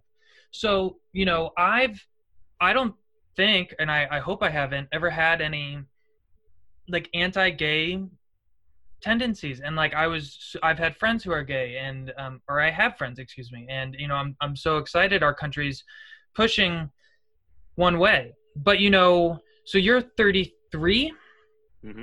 i'm 31 so yeah basically the same age so you know when i was growing up a common thing i always heard and i quite frankly even said it fag all the time and it's a shameful that I, I feel like I didn't even understand the true power of that word until later in life. And I mm-hmm. hope that things are different now for mm-hmm. young kids because oh, yeah. we would use that word not even necessarily in reference oh. to, but it was just outrageous. It was all over television. It was just in the culture mm-hmm. right then. It was so weird. And, you know, doing what you need to survive. So you got me really thinking about the concept of gaydar mm-hmm. and you know some tendencies of certain people can maybe identify them as being gay right mm. and so i had an experience or experiences where i went to a very religious institution um, mm-hmm. for undergrad not because i'm religious i'm very atheist uh, funny enough, we're agnostic. Let's let's give it agnostic, okay? Right. But either way, I knew a lot of people who didn't necessarily have any sort of tendencies who came out much later than maybe you would anticipate someone because I don't know, at least you know, as a heterosexual person, you know, sex when you're ages like 16 through 25 is so much of your brain space, right? You know, so much of your time and energy. That's all you're kind of thinking about. We're both Right. male, so I don't know what the female experience is like. But I don't know. I kind of think it's a lot more similar in some respects. You know, I think Yeah. we're all thinking about those kind of things. Yeah. And yeah. to think about people at that stage of their life not being able to engage in something as pleasurable as sex and having that shame, you know, it just makes me so sad and so frustrated. And Mm. I've had friends who I just wish they didn't have to go through that. Mm. And it sucks. And I'm so happy now that they're open about it and they can live Mm. a life that's more honest for them and Mhm. thrilled, quite frankly. But it still sucks they had to experience that. And it sucks that I, quite frankly, I think even in a small way, when I was very small or just the culture, whatever you want to call it, could have contributed to that person not wanting Right. to feel comfortable, whatever Mm-hmm. and I'm I'm ashamed of that, and I definitely want to improve on that. And so now I want to get you talking about kind of your experience of Yeah. being a gay person, what that God, was that- like. That's you know it it is so funny because I was saying that to somebody else. I said I've only started recently being comfortable and open to talk about it. I said because literally I think you know you throw sexuality and I tell people too. For me, and for any gay person, and so I'll say this that you know when people are like they ask the question first when did you know? It's not it's like it's like asking somebody when when the sky is is the sky blue or grass green like you always know. The question is when did you accept it? And so Because yeah, you have question. crushes when you're like one or not one, first grade, excuse me. for you you know that you feel something. You know that Mhm. you feel something. You can't necessarily place what is gay. You don't really know that. And again kids like i grew up like you did again we grew up with ladies and gentlemen boys and girls you know this is gay this is whatever. And so i don't think i necessarily also equated it with that or a person necessary but you just knew it was what is off or what is other. That is what you knew it as. It is other. It is not the default. Same with the question of when people say well what is your coming out story? Uh, like again, it shows slightly an air of ignorance when you think that I don't come out every day. I said every time somebody says, "Oh, why aren't you married?" "Oh God, the girls must love you, boy." Well, what do you want to do? Do you want to get married? Husband. What do you, you know, every time you fix that for somebody, you're coming out. And then you also have to choose. Like for me, you throw blackness on top of it, I choose. I can't give it to you everything because sometimes it may be more difficult for you to digest that I'm black. Like that was the first thing. You're like, Jeremy Scott, oh, we're not going to go with the gay today because that's, that, that's, that's, that's going to give you more to have to stop thinking about what, and you have to stop and you have to look at what is your goal when I look at my interaction with somebody, what do I want them to focus on? And will they be able to hear my message and its meaning and take in its meaning fully? If they're more focused on me being black, I'm going to put the, the gay a little bit away because at the end of the day, they are not going to be able to digest it. Or if I think that they're able to digest it and still hear my message, I can put that information in there. It's not me hiding it, it's not me being ashamed, it's me choosing to say that the meaning and the message that I'm trying to get across is bigger and more important than me. And so I need to remove as much of me out of the equation. And so I give kids so much credit nowadays because I think they are given a space to be who they are more than we have ever had. And Mm. I, you know, I, I I am very proud of that for young, you know, LGBTQ plus student ch- kids that they get to go through this and they have this realm where they have shows like Pose or they have Love Victor or they have other things that bring and introduce what is I think has been termed, which still people use, is the gay lifestyle. Which I'm like, okay, what does that mean? It's like Mhm. the gay lifestyle isn't like a keto diet. That's a lifestyle. Okay, to choose not to eat carbs, that's a lifestyle. me being gay is just me living my life. But in order for me to live my life, I have to pick and choose when I can do it. So I tell people all the time, I said, you don't think twice about holding your wife's hand when you walk down the street. Mm. I would not be I would be foolish if I did not think about where I was to hold my husband's hand or boyfriend's hand or whatever else it is yeah. when I'm walking down the street.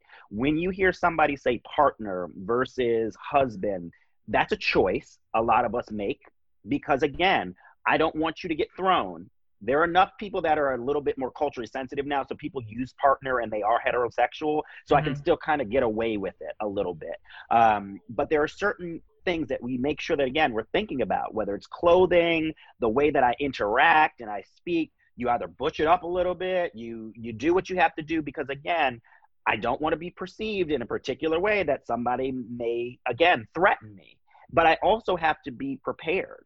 That's the other thing too. I have to be prepared for someone to bring in their scope of what they think gay is, which is I honestly think, and this is one of the things that I tell people, I think it is mostly a lack of understanding. And a part of what it is is because you don't understand, you fear what you don't understand. Or you and when it comes to a gay individual, you know what you see on pride parades or you see in videos, these again, the extremes. You mm-hmm. see the extremes of, oh, they're lewd and out here and crass and they they don't want to get married. I tell everybody, I'm like, I want to get married. I want to have children. I want to do to have one partner to do whatever that like the same thing as everybody else. That's the same thing that you want. Why is that threatening or how does that influence or take from what you have? It doesn't. But you're so busy and willing to take away from me being able to do that. Why? Because you have no understanding or concept and you're and it frightens you and it shouldn't frighten you. Um, and that's why I, I, had a conversation with somebody else about pronouns and you know being called they and them. And this is a new thing. Even at 33, I'm like, what is this? And and even mm-hmm. in the mm-hmm. gay community, like I don't get it either. Some days I'm like, I can't. I'm talking to a singular person and I refer to them as they or them. It is. It's trippy, and you have to think about it. But I was talking to somebody that was like, this is just a trend and this is a phase and this is just ridiculous. And I said to myself, I said, if it makes somebody feel that much more included and seen, then what is it to me to try and refer to them as they or them or he or she, however they'd like to be, you know, referred to as? If I can make somebody feel a, a, a little bit more accepted then why wouldn't I do that? Mm-hmm. Uh, what what what does it take for me to refer to them as a them or to try? And this is the other thing too. And we talked about this a little bit earlier with you know asking about racial questions. Try, mm-hmm. ask questions you know the difference when somebody is trying to do and ask a question for their own amusement and for their own you know curiosity. Like my sexuality is not meant for you to be curious. Now if you haven't figured out by from me anyway uh, we can go down that rabbit hole. If you ask me a question and you just want to do it just to see if you're going to get a rise you know i'll go there with you too. And i guarantee you i will cross that line much further than you. But somebody's sexuality and their experience is not meant for your entertainment. If you want to understand ask. If you uh, you know want to show that you're I'm trying, try. If you get it wrong, I'll correct it or somebody else will correct it. That's okay. We can mm-hmm. respect that. It's like, okay, I need to learn, but put yourself in those experiences. Like I'm not saying go to a gay club. Don't. I'm not saying do that as a straight person by yourself. I don't actually, do that. no, I actually think you should. I think you know. Me and my wife used to live in downtown Sacramento, right? Okay. We lived actually a few blocks uh, from the gay district. It mm. was the greatest area. The best memories I have with my wife. You know, we it was the most vibrant part of town, the coolest part of town, the best food, the best music, like and just there was a comedy club even down there. It was just an amazing part. And so I would encourage people go push yourself out of your comfort zones right. and go and experience and just, you know, be around people that aren't like you. Right. And see that it's just love. It doesn't matter. Like and and if you have a religious philosophy where you can't think of it like that it's just love. I don't understand then your religion at all. How can i re- yeah. like it doesn't make any sense to me Yeah, I had that very difficult conversation with a classmate, in fact, uh, that's very religious. And it came out for like, and we've been friends since the first day of medical school. And it came out that they were very, they're like, well, I don't support this. And I'm like, I was, I was literally thrown because they wow. obviously know, you know, I'm, I'm, I'm gay and they've met my family and whatever else. And I said, what again says, and how do you believe in something over a person? Mm-hmm. You know me you've been with me, seen my family, you know, interacted. You're putting, and again, uh, we believe in, you have to believe in something. You know, I, for sure, as much as I'm a science person, yes, do I believe that there is something higher? Yeah, yeah there are certain, certain things in medicine, as we know, mm-hmm. we cannot explain it. You're like, mm, well, how did that work? Hell yeah. if I know. it was not anything. Are you, wait, are you describing OPP, osteopathic medicine? All right, right. Like you're just like it's voodoo voodoo. Uh, I love that you like voodoo. Uh, but it's it's it's it's things that you can't explain. So I get it, and you have to believe in something bigger than you. Um, but I also would choose and like to think that nothing in terms of religion or anything like that teaches you to hate. It doesn't teach you to dislike somebody. And when you know somebody, I find it so much harder for you to hold on to that one little aspect that says, well, it doesn't say that it's okay, but it doesn't also say that, you know, you need to hate me or that you can't mm-hmm. support me and that I'm not a person. I am still a person. I am still breathing, loving, feeling, whatever else. But also, I always say to this if you didn't know, if you did not know at all, you would like me as a person, you would do whatever else it is. So it's literally your choice. It was your choice to interpret this word to say that you can't support me or love me when I'm, again, living in my truth. And that, again, I think speaks more to you. The problem is not religion, it is the people who practice it and how you choose to interpret that word to give you permission to hate or dislike. But my thing is, too, I didn't know that there was like a, a, a scale to sin like, oh, you know, the sin of the flesh and the sin of the whatever, that's not as bad as this one. So no, that that's you mm-hmm. know, for whatever reason, you can be forgiven. But me, this is uh, we just uh, can't do it. And then again, feel as though that you have a right to come into what I do and try and impact my life and take that away from me. And that's the thing that I just I get thrown off by. And I was so saddened by this person that I had this conversation with them about it because I'm just like, you know me, you know me, and you're telling me that it's like, well, I don't, well, I still support you. How? If yeah. you don't support all of me, but you think I'll burn in hell. But right, and yeah. that you don't agree with whatever else it is. I said you're cherry picking, and that's not okay. I said when we're friends, I may not like everything that you do, but I support you as a person in your life. I said, I want to adopt my children. I've always made that clear. You wouldn't write me a character reference. Why? Do you think gay individuals don't raise children well or that I would do something? Mm-hmm. If your children were hurt, would you not want them to come and see me? I said, as your patient and as a physician, do you not say to your patient, do you, you know, have relationships with men, women, or both? Do you discriminate against it? I said, where does it end? I mm-hmm. said, so you're cherry picking and you're making a choice. Well, oh, I can do it when I'm in the hospital, but I don't do it here. And this, I said, so you're choosing to hate or you're choosing not to love. And that to me speaks volumes about your character that you would rather choose to not be accepting and and and use the the excuse of religion because I think it's an excuse if you do it. Yeah. Like yeah, I think it's your excuse, and that's fine. It is what it is. But you'd rather do that than to see me as a person and to love me. I I can't because I don't get to do that in, in medicine. I don't look at it like that. If a white supremacist with a Nazi symbol or, you know, a Confederate flag came into a hospital, I'm not going to sit there and can't see you today. You're against me. Bye. I didn't. I didn't take an oath for that. I didn't. I didn't take it. In fact, I would probably work harder just out of spite, though. But that's me. Uh, that I'm like, mm, who saved you? Bring everybody. Yeah. Dr. Scott saved you. Let me meet the family and everybody else. I. I. Yeah. It was me that saved you, and I'm gay too. have a good have a good day just to put my little stink on it but yeah those are those things that i just think about i said especially in medicine it doesn't teach us to hate. mm-hmm. and I and and and and we have to be about something bigger. We have to be about the person. Um, and that's the thing that I, with all the things that we see in medicine, how can you still hold some of those harsh beliefs? Because it doesn't matter where you are. That's the thing that I love about medicine. It's a universal truth. It's a universal, you know, profession where people know what it's like to be ailing. They know what sick is, no matter the word for it, country, whatever. You're here to treat a person and a human. So, how your eyes are able to see humanness in this building, in this area, wearing a white coat, and then separate it completely and have this, I just, I don't understand it.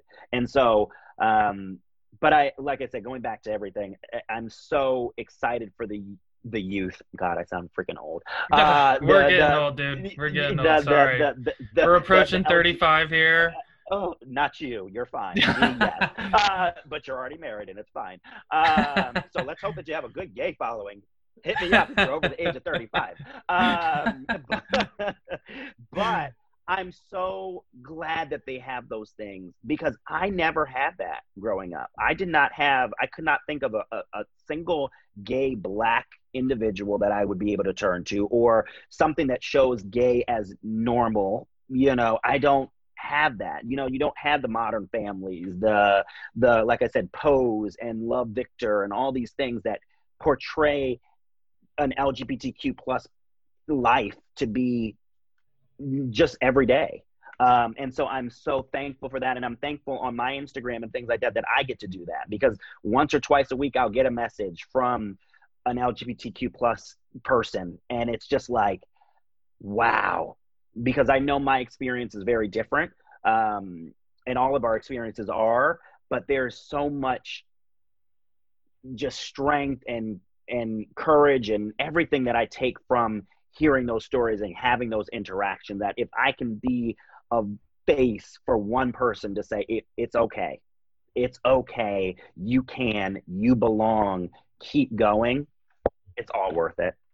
Mm-hmm. it's all worth it. And it, it feels so good because i know what it's like to fear that to yeah. question it um, to wonder if it's and how it's going to affect everything that I do. I know that feeling. I still have that feeling mm-hmm. that I there are days that I'm like, oh, don't be too damn gay. don't don't do it. Or I have mm. people that said to me, you know, black physicians um, said the day that I put it on my Instagram that I had like a love first shirt.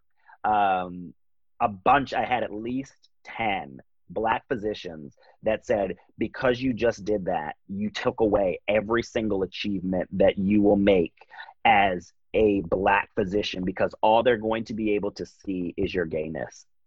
What? And mm, mm, and and and and my and I was really upset about it. But then I think over time, I I thought about it this way: I am not responsible for how you choose to digest my mm-hmm. personhood. Mm-hmm. I am not responsible for whether you pick out that I'm gay, that I'm black, that I'm a med student, that I'm an IMG. I am all those things. And I am proudly all of those things. So, whatever you do to digest my personhood so that it's easier for you to conceptualize and get through it, that's on you. But I'm all of those things, and they make up all of who I am, which is the person that is sitting in front of you, who is very proud of who they are, working to try and be better and growing and learning. So that's not in my control mm-hmm. whatsoever. And so I let it go. And you have to do that. And that is true acceptance. That is learning what worth is. But it takes a lot of time and a lot of therapy to get there. Yeah. yeah. Well, and and it's you know joking, of course, but it is scary when you look at the disparities that that LGBTQ face even in healthcare. Like the amount of suicides, substance abuse issues in particular, um, and even it's so much higher with individuals who identify as gay. And it's so so sad to me. And that's of course a big aspect of uh, psychiatry. You know so many people with depression and uh, suicide attempts. It's it's awful. And so i want to continue to learn and continue to mm. evolve. So let me share this kind of experience and I'd, I'd love to kind of get your perspective. So you know my style you know I tell everybody that I have bipolar disorder. It's how I am. I'm not going to stop. Mm. And I had an advisor tell me, a physician, she was gay and mm-hmm. she didn't want to disclose that ever to the, her patients to potentially negate the quality of their experience. Mm-hmm. Um, maybe other reasons, but either way, it wasn't something she disclosed. Is this going to be something that you disclose about your life as a physician to to patients? Um, I think it depends. I think I can't remember. I think it was maybe your talk with Dr. Metapod about it, where you have to gauge whether you said you disclose to patients or not that you are, you know, bipolar. You've had that experience and how that it can influence how you talk to them and treat them. I think it depends on a person to person basis. I guess I would say I'm not going to hide it. So if mm-hmm. you were to be, you know, one of the things I always tell people, you know, uh, and this is a line from my mother, I swear, uh, where she's like, a hospital, it's not Burger King. You can't have it your way. So you're coming to my house and you're you're you're you're you're coming with your situation to my job. I didn't go to your job with anything. So if you have an issue, you're gonna need to check it. Like if you don't want the gay black person to take care of you, so is your right. I hope there is somebody else that can deal with it, but I'm pretty sure there are other people that I can work with that are willing to deal with it. Um, not being said that at the end of the day, I'm that's not my job. You know, I had an advisor that said that and asked me that question as well. That said, "Well, would you tell somebody?" I said, "If you said my oh your wife, I would correct you absolutely, my husband, and keep it pushing because at the end of the day too, I'm not going to let you make that an issue. That's mm-hmm. your issue that is something that you are having to go through and comprehend and, and again go through those mental gymnastics. But that's not an issue for me. So i'm not going to take the pen on that. And that's the thing that we do a lot of the time is we take somebody's issue and and their fears and whatever and we take it because they're trying to push it on us. That's not my job. And so if i have an office and i have you know a picture of my family my future family and they see that it's yep now, you can ask me about it, whether I disclose more information or not. That is what it is. But I'm not going to hide that from you because you need to know what who I am. But I also will say, just like being black, I think being an LGBTQ plus person, it gives you an ability to connect with somebody, and it will actually give you um, I think a little bit, and at least it's been in my experience, I've had a lot more benefits from people knowing it than not um, because they feel more comfortable. Whether it's you know a, a woman and she's like, oh, you, you had that fear of men working with, look, girl.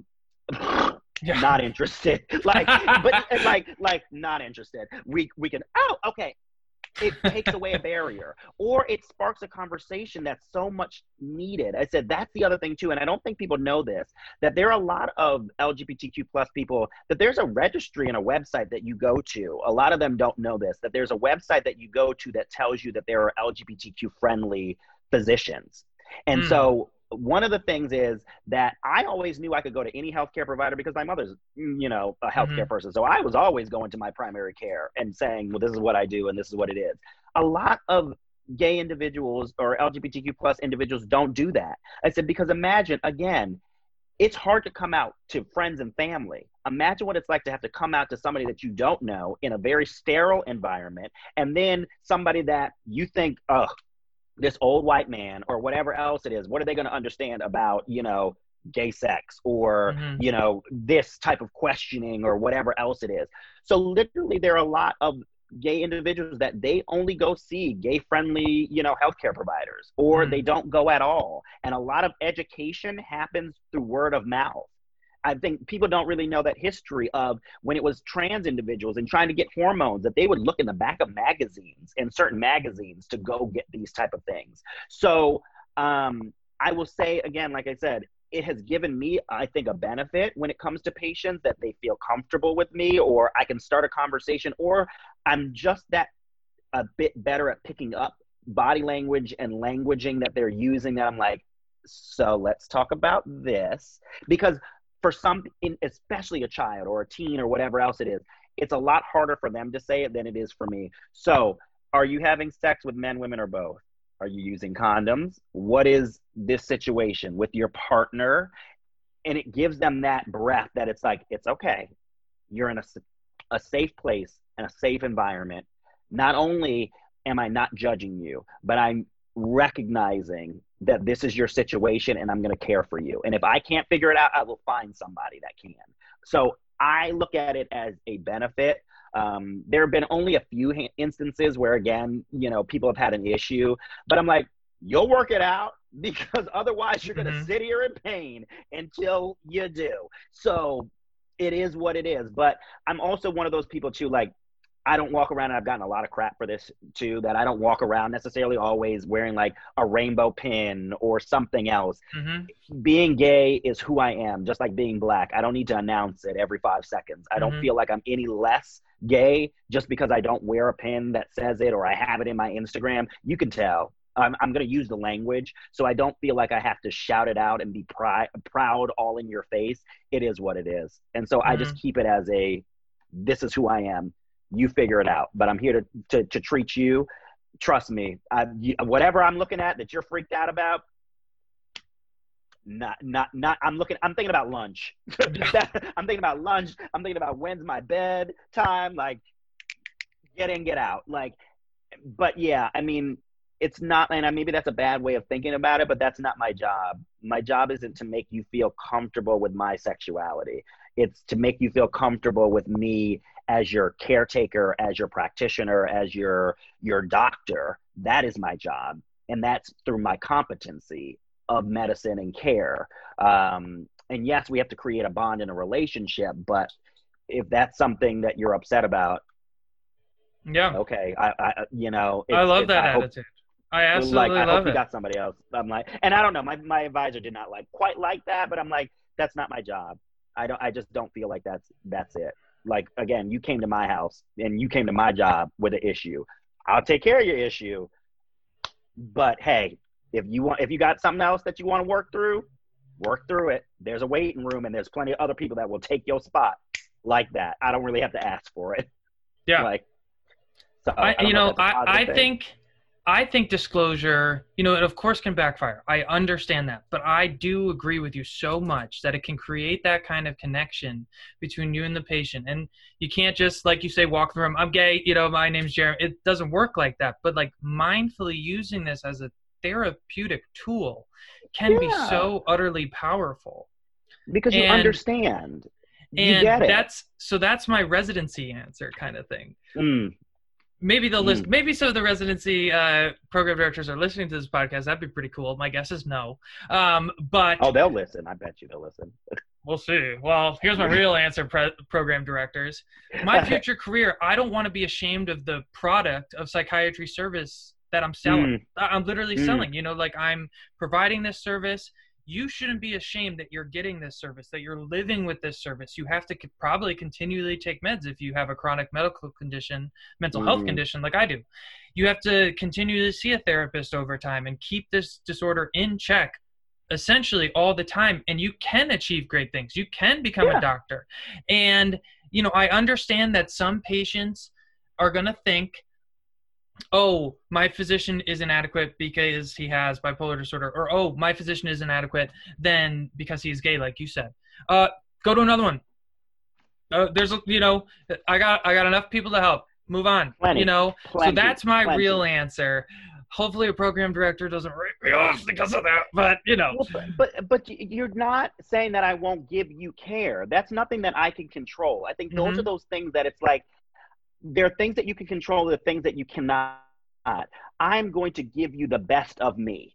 That is only thing I can control. What you choose to, just like again with whether patient compliance, even if you were none of those things, it doesn't say that they're going to take what you've said and actually follow through with it. Who's to say that they will? I can't control that. So why am I not going to? Why am I going to be concerned with that aspect that is nothing that has to do with the way that I dispense my care, my advice, my medical acumen is not at all influenced by this. If it's going to be your hangup, you are correct. You should not see me. If it's going to impede your ability to listen, to take my medical advice because you think of that, you should not see me. But I'm not concerned about that. But I'm also, again, not going to allow your issues to influence me in my life and I have to prove anything to you. What am I trying to prove to you?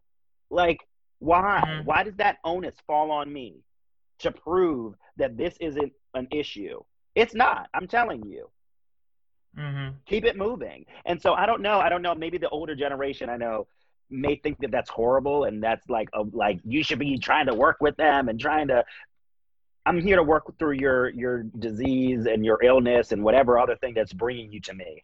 Uh, This is this is just what it is. Like this, this Well- is just what it is.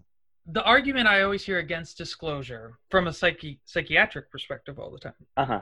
Psychiatric perspective, the old school of thought is I'm holding up a mirror in front of my patient. You're supposed to look at you and analyze yourself and Uh huh. and kind of that way. And I, and I do agree with that approach in a lot of regards. I do.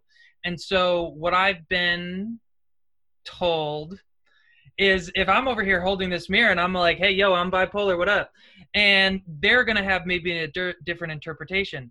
And to that, I say, that's BS. I can still Mm. be capable of holding that mirror and respecting that person and walking them through what this healing experience of trying to heal a mental illness is going to be like. The same way that you can heal someone's medical condition, whatever area of medicine you choose to go into, as a gay person that's not going to impact it. And I don't mean to necessarily equate gay and bipolar by any means, but No. just disclosing something that you don't have to is is something that's similar. yeah it's it's assuming also that i don't have the ability to separate that and and this like it's not about us. When you're in a healthcare situation i tell that to anybody it's not about me. My feelings and whatever else it is i have to separate them keep them in check. It's just like when some medical classmates of mine is like they're crying and whatever not here. No no no no no no no. This is about the patient and how they're feeling. It's not about you. So I can remove this from the equation. What you say as somebody that is living with bipolar and your experience has completely separate and is completely separate from what you would tell somebody to do in their situation. That's what we are trained to do. That is what we have the ability to do. So that's a thought processing that also doesn't give me credit. And so my thing is it's like so you're giving you're trying to say that I can't remove that from the equation or Mhm. can you not remove it from the equation because what it is what is it that you see you just see me as a person with bipolar you just see me as a gay person what again that's what you're choosing to digest me as and put me in this box in this category. It's not my fault that i'm not choosing to live in it Mhm. like that and so a lot of times and that's i mean i'm not on the residency trail yet so uh but you will think- be. You will be I know, sooner right? than you know. uh, uh, but but those are those things where again I have one job and it is to be the most authentic and genuine person that I am. And if I'm saying it's not a problem or that I have it in check or that I'm doing X, Y, and Z and it will not influence the way that I dispense care, then you're gonna have to take me for my word on that. And if this is not the type of attitude that you want or you like, again, we wouldn't probably work well anyway because Mhm. this is how it is. This is how I feel. Um, and so, yeah, I, I think there's just like like Dr. Menopause talking about, you know, depression and whatever else it is. It's just like we got to let that go. We got to Mm. let some of this old thought processing go because unfortunately it is. It's the thing that mm, the reason why you're seeing physicians suicide and burnout and all these things. It's trying to forget the fact that physicians and medical students are people. We are people that chose this profession.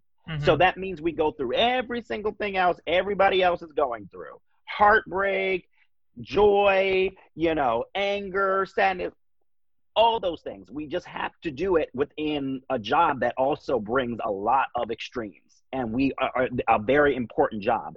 But we are humans nonetheless.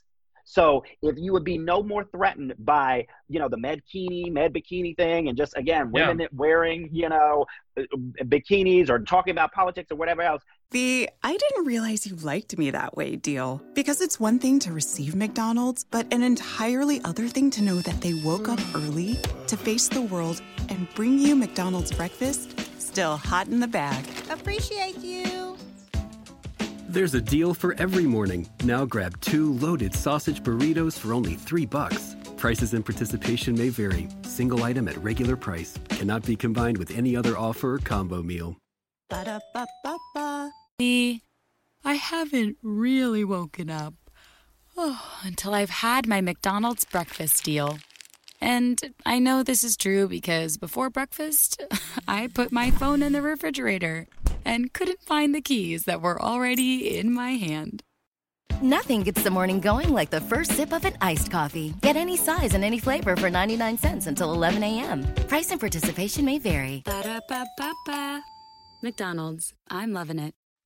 Like it, it, it all enters in this sphere. Yeah. Like a, a physician is not one thing. We are many things. We, but we are at the core human beings, and this is a part of my humanness. So don't ask me to not be that because it makes you uncomfortable from these old standards that were created like years ago. And half the time they're doing things that are just whack and like Yeah. and shady to begin with. Like the people that are judging you is like, give me like 30 minutes and a couple of drinks in you, you'll spill a lot of information, sir. So like like do not judge me. Like don't you dare because it's it's it's pot or kettle. Which one do you Yeah. do? You Well, know, um, like people I'm really glad you kind of brought up, you know, social media, the whole med bikini thing, and that's actually kind of the last thing I really wanted to to get in the weeds in with you. And you know, there was one thing you said on Dr. Manipod's podcast that I want to talk about, but you know, you kind of highlighted like as physicians and really just all healthcare kind of providers, like we're through social media now showing more sides of human, right? Just like that we have multifaceted and, and normal human beings. We can post pictures of ourselves with, uh, for us, our shirts off and girls in bikinis. Why not? Mm. Or whatever. Um, but, you know, my experience with social media, I've, I feel like it almost brings me more anxiety or just like unnecessary stress than good things in my life.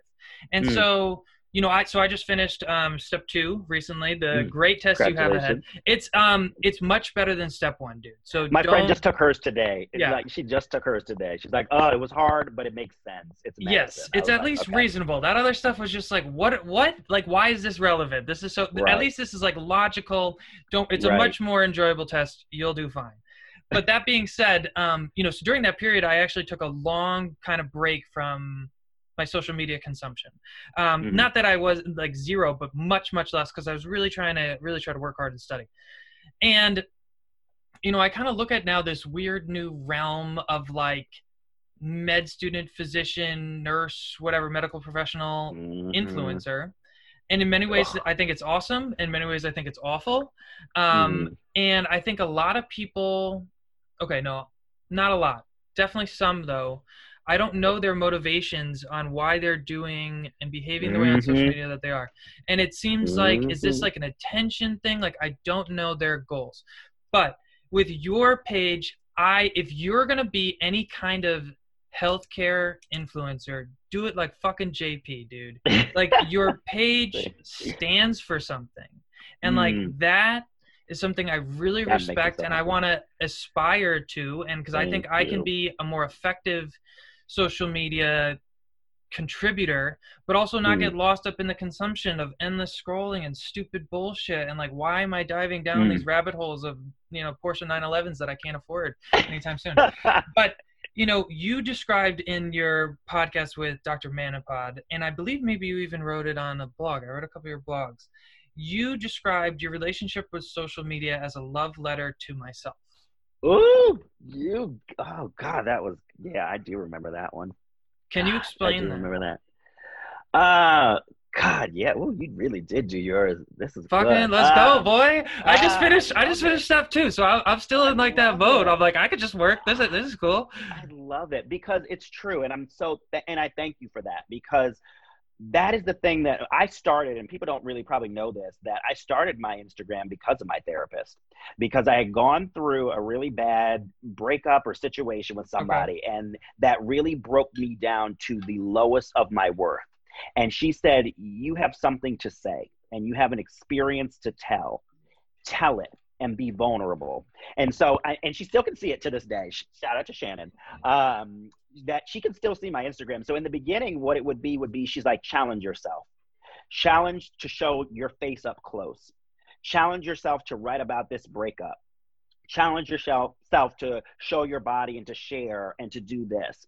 And I think that is the thing that you hit it right on the head. What are people doing this for? Is it for the things? Is it for the scrub companies? And you can easily get lost in that. Trust and believe there are moments that even I've had to be like, okay, you need to step back. You need to step back because your focus has been lost and and there are people that are dedicating to what is your growth what is your whatever else it is when you're working with companies it's like what are you trying to sell i'm not trying to sell anything i'm trying to tell you my story and take you along my journey and this is and the thing that i have to do is to be authentic and honest in that storytelling because at the end of the day, I am somebody that is going through medical school as a single, gay, black, IMG, whatever else. And that is sometimes the benefits of it, sometimes stressful, tiring, exhausting. And that is something that I think we are so lacking that people want to put this air of, this is great. Like, Sunny with this case of rainbows. Hope you're doing great. Med school mm-hmm. sucks. Yeah. like I don't know how many people I said some yes or a few weeks ago I said there will be tears. There will be tears in this process. Like anybody who is sitting there and telling you that this is these these gorgeous flat lays of like their study notes bullshit you are full of shit because mm-hmm. it took you longer to make this pretty thing than to actually study. Like that is not reality. and so like my thing is this, I'm like you see a snippet of my life, but there is so much work that goes on outside. I said because at the end of the day the goal is to get that MD and to make my mark that way. And so I love social media because I took a break too when I was doing my um IM rotation and I was like mm-hmm. I just need a break. I said one because also I never want my reputation on Instagram to overshadow who I am as a person. And residents, like attendings, like anybody else, they find you, and next thing you know, they start thinking about what you're like and whatever else. And I'm like, oh, no, no, no, no. Like when one of the residents asked me about like figs and scrub, I was like, ah, and we're done. I said, yeah. because that's not what you need to be asking me about. In this setting, in this setting, I am Jeremy Scott, medical student here to learn how to take care of a patient. I am not here to talk about Instagram and all these other things. And I think the younger generation, and I will say that because I think you cannot put a mature head on young shoulders, I think they easily get lost in it and their identity becomes wrapped in it. Same with being a pre med, same with being this high achieving individual. Like they get wrapped into it and it becomes addicting. The thing that I missed about you know, being on my break. It was connecting and having real conversation. That is what I missed. I missed the people that are like, I look at your story and I feel inspired, or I know that I can, or you made me feel just by dancing with your door, which is the famous door that I dance in the morning mm-hmm. off of. Oh, uh, those are know, awesome. That, yeah, They're you know, hilarious, but dude. These are those things that I'm like, it brings me joy. It brings me joy connecting and making it. That's why people are always so surprised that with my following, and it's not like I have that much, that I will respond to every comment, every DM, every as long as it's appropriate.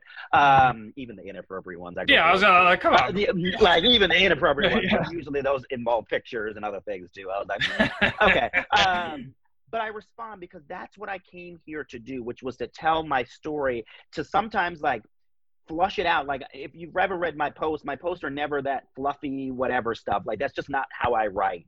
Um, because again, like I said, in it's a love letter to myself about this journey that I am going through and my experience, good and bad. If you take something from it, great. But that's not my goal. My goal isn't to um, bring you in and oh this is the photo like i hate taking photos people are like mm-hmm. they're always surprised when they're like oh my god who took your photos what are they that's an iPhone that took five seconds to do. I have the attention span of like a four year old that I'm like, we got to do this. I got a big forehead. It sweats. Like, I don't mm-hmm. like that. Like, I don't like this this idea of like what a medical student is taking a picture in the hospital. I would never. I would mm-hmm. never. Because if I'm sitting there taking a picture in a hospital, I'm not focused on what I'm in the hospital to do, yeah. which is to be a med student. And I would die if a, an attending or somebody else saw me do that because then it's like while you were taking that photo you could have been looking up that one thing that could have maybe saved somebody or to answer this question or to do whatever so i think you have to really separate yourself and know what your goal is of what you're trying to do the other things will come. You know, I never went into this thinking that I would get a scrub, you know, ambassadorship and I'd be doing this and that. And I have wonderful advisors that, you know, and great friends too, that they are not, you know, they are not impressed. They humble the shit out of me all the time. They're like, oh, this is what we're doing. Oh, we're, we're talking about this. I said, but so they're always there and check and, and checking me 100%. Um, but it is i think there is this need for attention there's this need for um, gratification and that there's worth in i'm an ambassador for this company and i'm a this and i'm like that is not what i have done or wanted this to be about um, it has been about connecting it is about growing and learning. Um, I also have rules with it because I think we're all type A people. So, like, I have rules about how long I'm allowed to stay on it, um, when I post, what I see. I'm all about a block and, like, I don't want to look at your crap. I don't want to read that. And you can call it filtering all you want, mm-hmm. but it is because I know what my bandwidth can handle. Like I know what I can and can't do. I love a good pimple pop, so I'll go into yeah. that category for like hours. I love a good like chiropractor cracking session. I'm like, I love it. Um, but I think I really try and stick with the things that are authentic, the people that are authentic, because I think Instagram and social media, it can be a great avenue for discussion. It can be a great connector. Again, like this. This is how we met through this. Yeah. My one of my best friends, um, Staff Sergeant MD PhD Adrian. We met through Instagram. Uh, found out that her husband and I went to the same high school. That he was a senior when I was a freshman, the same oh, year as my brother. Oh, this was all through. We found it out later, and that you know I go over to her house on Christmas and I pick up her children, and I said, so there are things that can come out of this that are genuine and good, and you can make so much difference and have a voice if you choose that to be what it is. And I don't fault people who do it for, you know, I'm pretty, yay. You're you're searching for something too. It's just not what I'm searching for, and it's not my purpose. Um, and so I'm not going to necessarily reward you for it. I mean, I thirst trap like everybody else does. Of course, mm-hmm. I'm a human being. But I think that's such an important thing, like you said. What is your purpose and why do you want to do it? Uh, and then knowing what your value in integrity, because I think there are certain things that it's like people will sell themselves, you know, up the river to sell and to for somebody else to achieve their dream and their goal.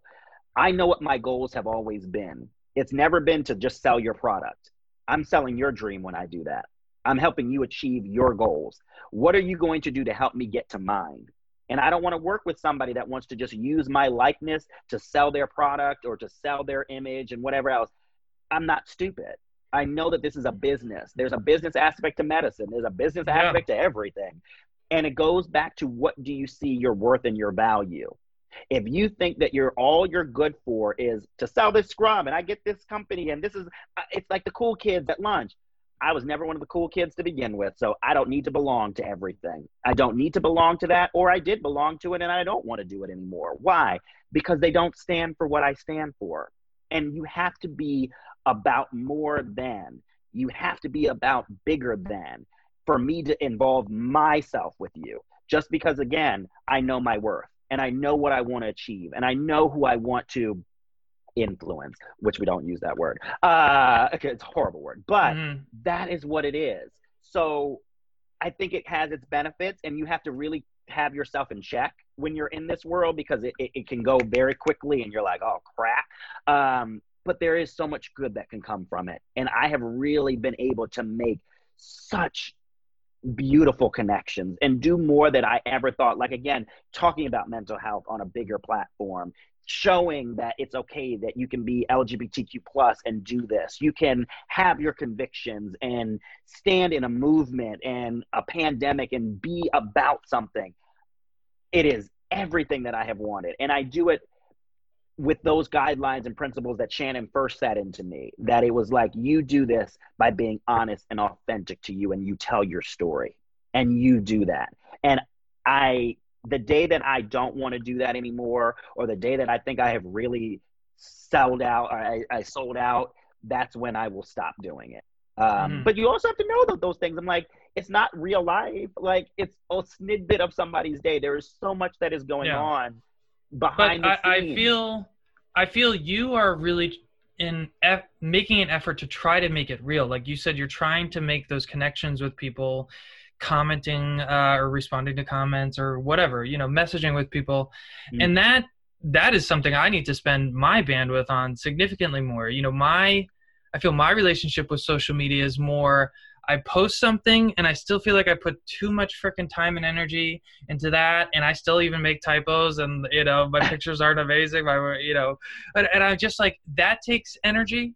And then i feel like if i have you know those 10 minutes in a day you know you're taking a poop or whatever you're scrolling through instagram looking at stupid bullshit. I mean like i love golf i love cars but i don't need to be you know grilled to that and if Right. i can make more of an effort to try to connect with people you know i even mentioned it earlier on the show like i don't even really know my audience very well kind of thing and, Mm. and i think that's something that you're doing really really well and like taking a stand for something Mm. and you know it really kind of got me thinking you know my I, I agree with you i think a lot of good can come out of social media this whole Mm. everything started for me when i posted on youtube in 2013 this my Mhm. story of bipolar disorder and at that point i was in insurance sales and like hated my Mm. job with a passion and i was awful at it it was just Mm. all bad um and you know but the rest is history right. and but in that experience you know that youtube video kind of went like mini viral in a sense not Mm. huge but mini viral and it's so easy to get addicted to the numbers of all of this yes. seeing Yeah. that growth like yesterday Oh. i just yesterday yeah yesterday i just posted that children's book like i mentioned right Mhm. i can't tell you how many times today i noticed me checking oh whoa, oh shit that's w- so many likes that's so cool like getting myself that little dopamine rush why like why it, that's like monkey brain shit like why am i doing this Mhm. and it's it's something that you know if both of us maybe even go into child psychiatry i do think that the younger generation is so susceptible to falling Yes. down this and just being like you said addicted addicted to just simply the numbers that little dopamine Yes. rush that little and and kind of every like you said even then making money off maybe your instagram page or just right. in our society making the most of money like but if you can stand for something more and different Mm. it's such i hope it's more a more gratifying experience for you it's more gratifying for me on this end as a consumer of the work you're putting out because it, it Mm. just like you said feels real not stupid Mhm. bullshit Yeah, and, and it's funny because it's it's so funny how I, I I tell people how I do things when it's like most of the time when I write things like my post today I'm like they're like how do you get inspired porcelain throne when I'm sitting on the toilet doing whatever else that's when I'm writing and then when I post something that's literally the day that I don't look at my phone when I post something I throw my phone away and then I set up times and I'm like I'm only gonna look at it at three o'clock or five o'clock like if people pay attention like I set it up like it is slightly a job why I can be present to this at five o'clock. Between that and this, I got real shit to do because, oh, wait, I'm a medical student. like, I got things to do. And I tell anybody the moment that this starts to influence in my real life and my real interactions with people, oh, no, no, no, because this is a snidbit of it. Like, this is a snidbit of it. But it cannot impact and impede on what I am really doing. And the day that that happens, or the day that again you're you're so focused on the numbers, like literally, I have a conference call tomorrow with you know people from you know the team that I work with. That that's their job. You can tell me, oh well, your post that you write about this do a lot better, or you need to come up with a, a media deck so that people can pay you. Nobody pays me for anything. So that's the other thing too. I treat this because like my advisor told me from undergrad, and she's still my advisor to this day because I love her and trust her. She said, You treat it like you are an athlete. Don't receive funds. You don't know how people are going to use this against or could use it that you're receiving money and this, whatever else. It's okay to receive goods and whatever else, but do not let monetary things come into your, your, your bank account. Don't let that exchange happen as a medical student because it's the easiest way for someone to bring up your ethics and question, oh, so if I pay you, you'll do this. None of this was of your own choosing. Make it so that every single thing that you do is of your choosing and of your choice. It is not dictated to you because of you make me post when I post, you make me do X, Y, and Z because you paid me. She said, don't do it. She said, do not ever let yourself do that and always restrict yourself to no more than five things. She said, because when you stand for everything, you stand for nothing. She said, so at the end of the day, you have to look at yourself like you are a brand. You have to look at yourself for all those things. She said, but don't cheapen yourself. You don't cheapen yourself for the highest bidder or for this over here. And you see people do it all the time. It's like, what the hell business do I have talking about like granola bars? Like, mm-hmm. if you follow me, you know I drink to I, I eat Talenti and I drink my my wine and I do what I need to do. Like, I'm not gonna sit over here and talk about healthy stuff. It's not that I've not been approached by that. That's inauthentic. It's inauthentic to who I am as a person.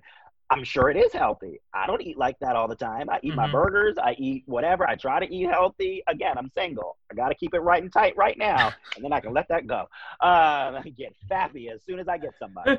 uh, but but those are those things where you do. You have to understand what your purpose is, and it goes back to that. I think you know what is your purpose what do you want to do it's addicting to get the likes and the dislikes but i would much rather you unfollow me if you don't stand for lgbtq plus rights if you don't think black lives matter if you don't like to talk about mental health and the importance of that i'd much rather you turn me off and not follow me because this is who I am. This is what I'm passionate about. This is what inspires and drives me.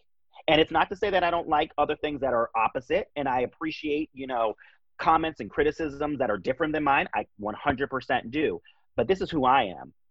This is what that drives my soul of what I want to do. And like you said, it is about making that difference and getting rid of stigmas and making it seem possible and okay. And that's what it has to be about. And so you have to stay true to that and not get sidetracked. And you have to have a little bit of tunnel vision because it does feel slightly nice, but I'm like, of course, if you're half naked, you're going to get more likes than my yeah. post over here talking about like, you know, my hands being built and building something and change. Um, of course, if you're, you know, don't want to read a lot and you're going to like somebody's post that it's sunny with a case of rainbows, smile today, it's Wednesday. Mm-hmm. Like, of course, like, sure. And that that's okay but you're not the audience for me. And i'm also not the person that you know i'm not trying to reach you. That's mm-hmm. also not you know who i'm trying to reach and i'm okay with that you know because sometimes it's good to know who your audience is but the other thing is it will, will it change what you do? That's mm-hmm. the thing that I, I struggle with sometimes in knowing those type of statistics. It's like oh well your audience is mostly female. They're mostly from this does that mean i need to start catering to you? Like am i going to mm-hmm. change my content of what i put out or what i say to appease you because that'll bring in more of those people? Like then it starts to become about that and less about authentic storytelling. And you know for for me uh, i can't. Same with like color schemes and all that other stuff. Like people like oh they like you when you're in blue or they like you when you're wearing co- oh, this is wow. my wardrobe. Oh, oh yeah. oh i mean it's a little bit of things that you're like you really have people that spend their day looking at yeah you analyze oh. that? Like i didn't even know that was a data point. literally you have people like i will sit down and talk to somebody about this all tomorrow about like when yeah. you post at this time and all this i'm like why did you post today? I was sitting on the toilet and i felt inspired to post today so that's what i did. Yeah. If, if, if it makes sense it makes sense. If you like it you like it. I don't it's not to say that i don't care but i wrote it for me I wrote and I'm doing this for me. The little black, former fat kid, gay person that struggles some days to love himself, love his skin, love who he is. I do it for me because yeah. sometimes I need that reminder. I need that reminder to show that I am not that former fat kid. I am not that ugly duckling. I am not not worthy because I'm an IMG. I do it for me. So that's what goes back to again, it's a love letter to myself that yeah. you are a wonderful person that is trying and striving. You are imperfect, but in your imperfection, you are still beautiful and you are still worthy. So yeah. that is why I do and write what I write and post what I post because that person needs to hear it. That person needs to see it and needs that reminder. And yeah. that is what it is because I was told I wasn't going to be a good writer as a kid. you'll never be a good writer, you'll never be a good physician, you're never this, you're never that. I am proving it wrong. Some days that I look at, you know, and when you said that, it was just it brought me to a place because I said the things that I love the most sometimes about my Instagram are not the ones that get the biggest posts, but those are the things that I love and bring me so much joy. And that statement alone um, brings me so much joy. That that is, I remember saying it, I remember writing it. Um, it was it was beautiful phrase, perfectly so, said. I, I I appreciate that because that is what makes me so happy. That yeah. is the that is, and I don't even know if that what that post was or wherever it was. If it got likes, it didn't. But that is something that I just needed to say for me, and I'm glad it resonated. So yeah, yeah. No, it was. I mean, and it really made me think. Not, I mean, I guess, I guess podcasting is a form of social media. It is. Really, 100%. I guess. I give yeah. you so much credit because because it it made me think about my relationship with this podcast is my therapy kind of mm. now and my love letter to myself kind of thing because at the beginning of the at the beginning of my advocacy it was me telling the same story over and over and over and over and over and i got exhausted. And just like mm. it was good and it still brought me joy but what i realized is so much more having other people share their stories. Mm. and go ahead. No no i love it. I'm, well I'm like, and sharing other people's stories but now what i'm kind of realizing you know so your episode 71 something like that? I think 71 depends depends whose releases first. But um i'm realizing it how it's developing me as a person and a future doctor you know in may i'll be a doctor and it's in improving my ability to communicate to to listen really mm-hmm. to listen mostly to ask questions like we're always taught like open ask open-ended questions not questions. the easy the easy ones no i'm not going to yeah. give you that easy you know ask the ones that really kind of make you think and pause and and think through a full answer it's, it's helped me maybe not interrupt people when they're they're in their process. And really the only number that i care about anymore is episodes. Like how many mm. episodes can i get to? How many reps can i get in? Because i absolutely love joe rogan. He's on like i don't know 1500 mm. episodes. And you know i don't love every single thing that he does. I don't love everything that he even says or his thoughts mm. and that's okay i can still like and respect some of his stuff and that's what i hope my podcast is kind of evolving into i know not everyone's going to agree with my stance mm-hmm. or whatever and that's, that's fine. Okay. But the more reps I can get in, that's my love letter to myself, kind of thing. And and you're learning and growing, like you said. In this one interview, there are moments, and I can see it. You know, for those who aren't watching it, that there are moments that you thought about something, you learned something new, you had something that was an uncomfortable moment that you had to work through. That again, you are evolving as a person with one single conversation that will influence so many other aspects of your life. So, in that respect, it like you said, it's doing what you maybe never even intended it to be and thought it could be, but it is making you better. And so that's one of the things that I always tell people altruism, I don't believe in that. This whole idea of we give for nothing. It's fine. I'm doing this for me as much as to get something out of it that somebody else is getting something, you know, from it.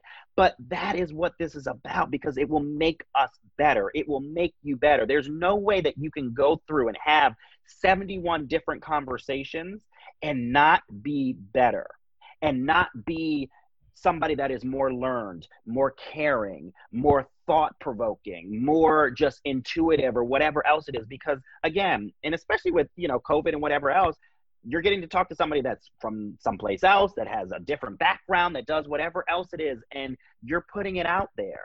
And so it is a beautiful thing that you get to do. And i like i said i give you credit because i don't like the, the work that goes into a podcast bless, bless it's not you. that much. You should do uh, it. uh, I bless you. I'm gonna stay in my one lane and, and I and do that. I stay because that's the other thing too. People are like, oh, do you do TikTok and you do it? Hell no. I mm-hmm. stick to one lane because I'd rather do one really, really well than to do all these different things really shitty yeah. and just half-ass it. And so if I'm gonna dedicate my time, which our time is our greatest currency, as medical students, I'm going to do it doing something that I love, that challenges me, that I'm not necessarily good at. People think all the time, it's like, are you good at this? Hell no. I am making a lot of this up as I go. Yeah. Like, what worked? What didn't? Uh, I don't really know.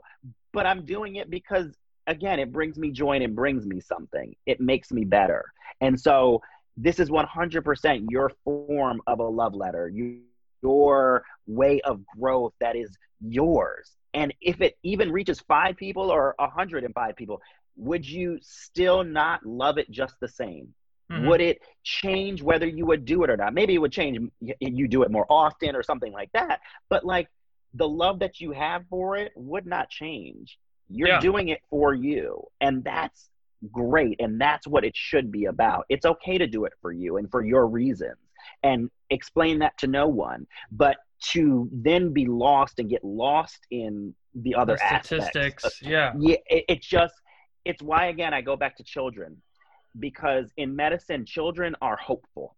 They don't know statistics. They know will this make me well? Will this make me better? And i think we have enough research out there that shows when you believe in your care and you believe that you will get better it does reflect how your outcome is as adults, we look at statistics and whatever else, and we go in. If it's only a 25% chance or whatever, that 100% frames how we respond to treatment, whether we do treatment or not. But children don't know that. They have a belief of this will make me better. This will do good for me. I can do this. That is why, and what you need to focus on. I do this because it makes me feel whole it fills a part of me that is missing or lacking in some way in other aspects of my life. It brings me joy, it makes me better. And for that, I don't care if two people do it. I'm doing it because it, that's what I need for me. And that is what makes me better. And mm-hmm. like you said, it goes back to affecting so many other aspects of your life, and the ripple effect is right there. Mm-hmm. And so that's what we're, I think, what we want to do, or at least that's what I hope to do in my life, yeah. is to always be growing and doing that. And the day that I don't want to do that, hopefully I'm old and crotchety and like screw it, I'm done. I'm yeah, done. yeah. Uh, but but at 33, I've not yet done my greatest thing. I have not even gotten close to my best, and so I'm working on it and doing it. And I again, I thank you for this because it's been a great conversation. Like it's yeah. what I mean, we've been chopping love. it up almost two hours now two without hours? a breath. I mean, we've been killing it. It's great. Um, I, I'm, I love it. And you know what made me just kind of think in my own head? See, you're a naturally really good podcaster for a reason you're not going to realize. You didn't have to pee over the last hour and 50 minutes. Oh, shut it down. Shut Champion. it down. Champion champion. See, you're already trained. That's like half of podcasting right too. there. Yeah, if you can do that as a podcaster, an amateur podcaster, you got it. You'll be good. Okay. Um, okay. Well, dude, I think that's a good place for us to kind of conclude. You're mm-hmm. definitely coming on again. I'm not asking. you're coming. Um, hopefully, I hope, and I really, really do. It's not under the the similar timing circumstances as it is now. I mm-hmm. really, really if you don't match in that year, that is going to be the biggest loss of the 2022 match year. It's just it's idiotic to me that we have a match system like this where in a world that needs doctors, we don't have enough spots to train doctors. Yet we have a yeah. surplus of students. It's just like what and, this is a, that's a whole podcast on its own. Yeah. So next episode, follow up episode, we'll dive into the weeds on that one because it. Yeah. Whatever. But either way, this has been a fantastic conversation. I've really enjoyed yes. talking to you. No, no silences, nonetheless. Um, well, hell yeah, dude. Well, I wish you the best. Um, we'll reconnect soon, and thanks again yes. for coming on. Uh, absolutely, we have to take a picture for our, the the for the so the, the whole social aspect. So you got to smile for the. I always tell people, you know. Do I look good, JP? you this is this is going in the video. This is a oh, it's a video. this is wonderful. Just finishing up with Logan Noone on his podcast. Be on the lookout, everybody. It's been oh yeah, 2 I'm hours this. Of, awesome conversation. I'm getting this bad boy out soon because it was such an awesome conversation. Yeah, absolutely. I don't even know if they can hear that because now I'm in with earpods. Oh, but I don't well, care. It's going to be a great. They got podcast, my mouth, guys. oh, that was perfect. That was all right, my man. Hey, dude, you enjoy your night, all right? Thank you. You too. I'm like, oh yeah, I'm watching RNC for the last uh, night. oh, I'm gonna start drinking. There, there we go. There we go. I'm gonna drink. And The I didn't realize you liked me that way deal. Because it's one thing to receive McDonald's, but an entirely other thing to know that they woke up early to face the world and bring you McDonald's breakfast still hot in the bag. Appreciate you.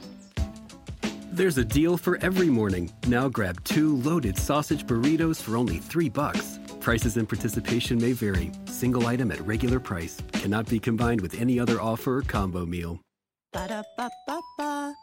To show you how easy it is to file a claim with Geico, we hired a nature show host. In the native habitat of a suburban driveway, the poor victim of a broken windshield is left assessing his vehicle, utterly helpless. Well, not true. If he's got Geico, he can file a claim online, over the phone, or with his handy mobile app. But like a lone gazelle, he'll suddenly be left to fend for himself, awaiting his terrible fate. Nope. Geico will assign him a designated claims team to help him out too. So the gazelle gets his car fixed and everything.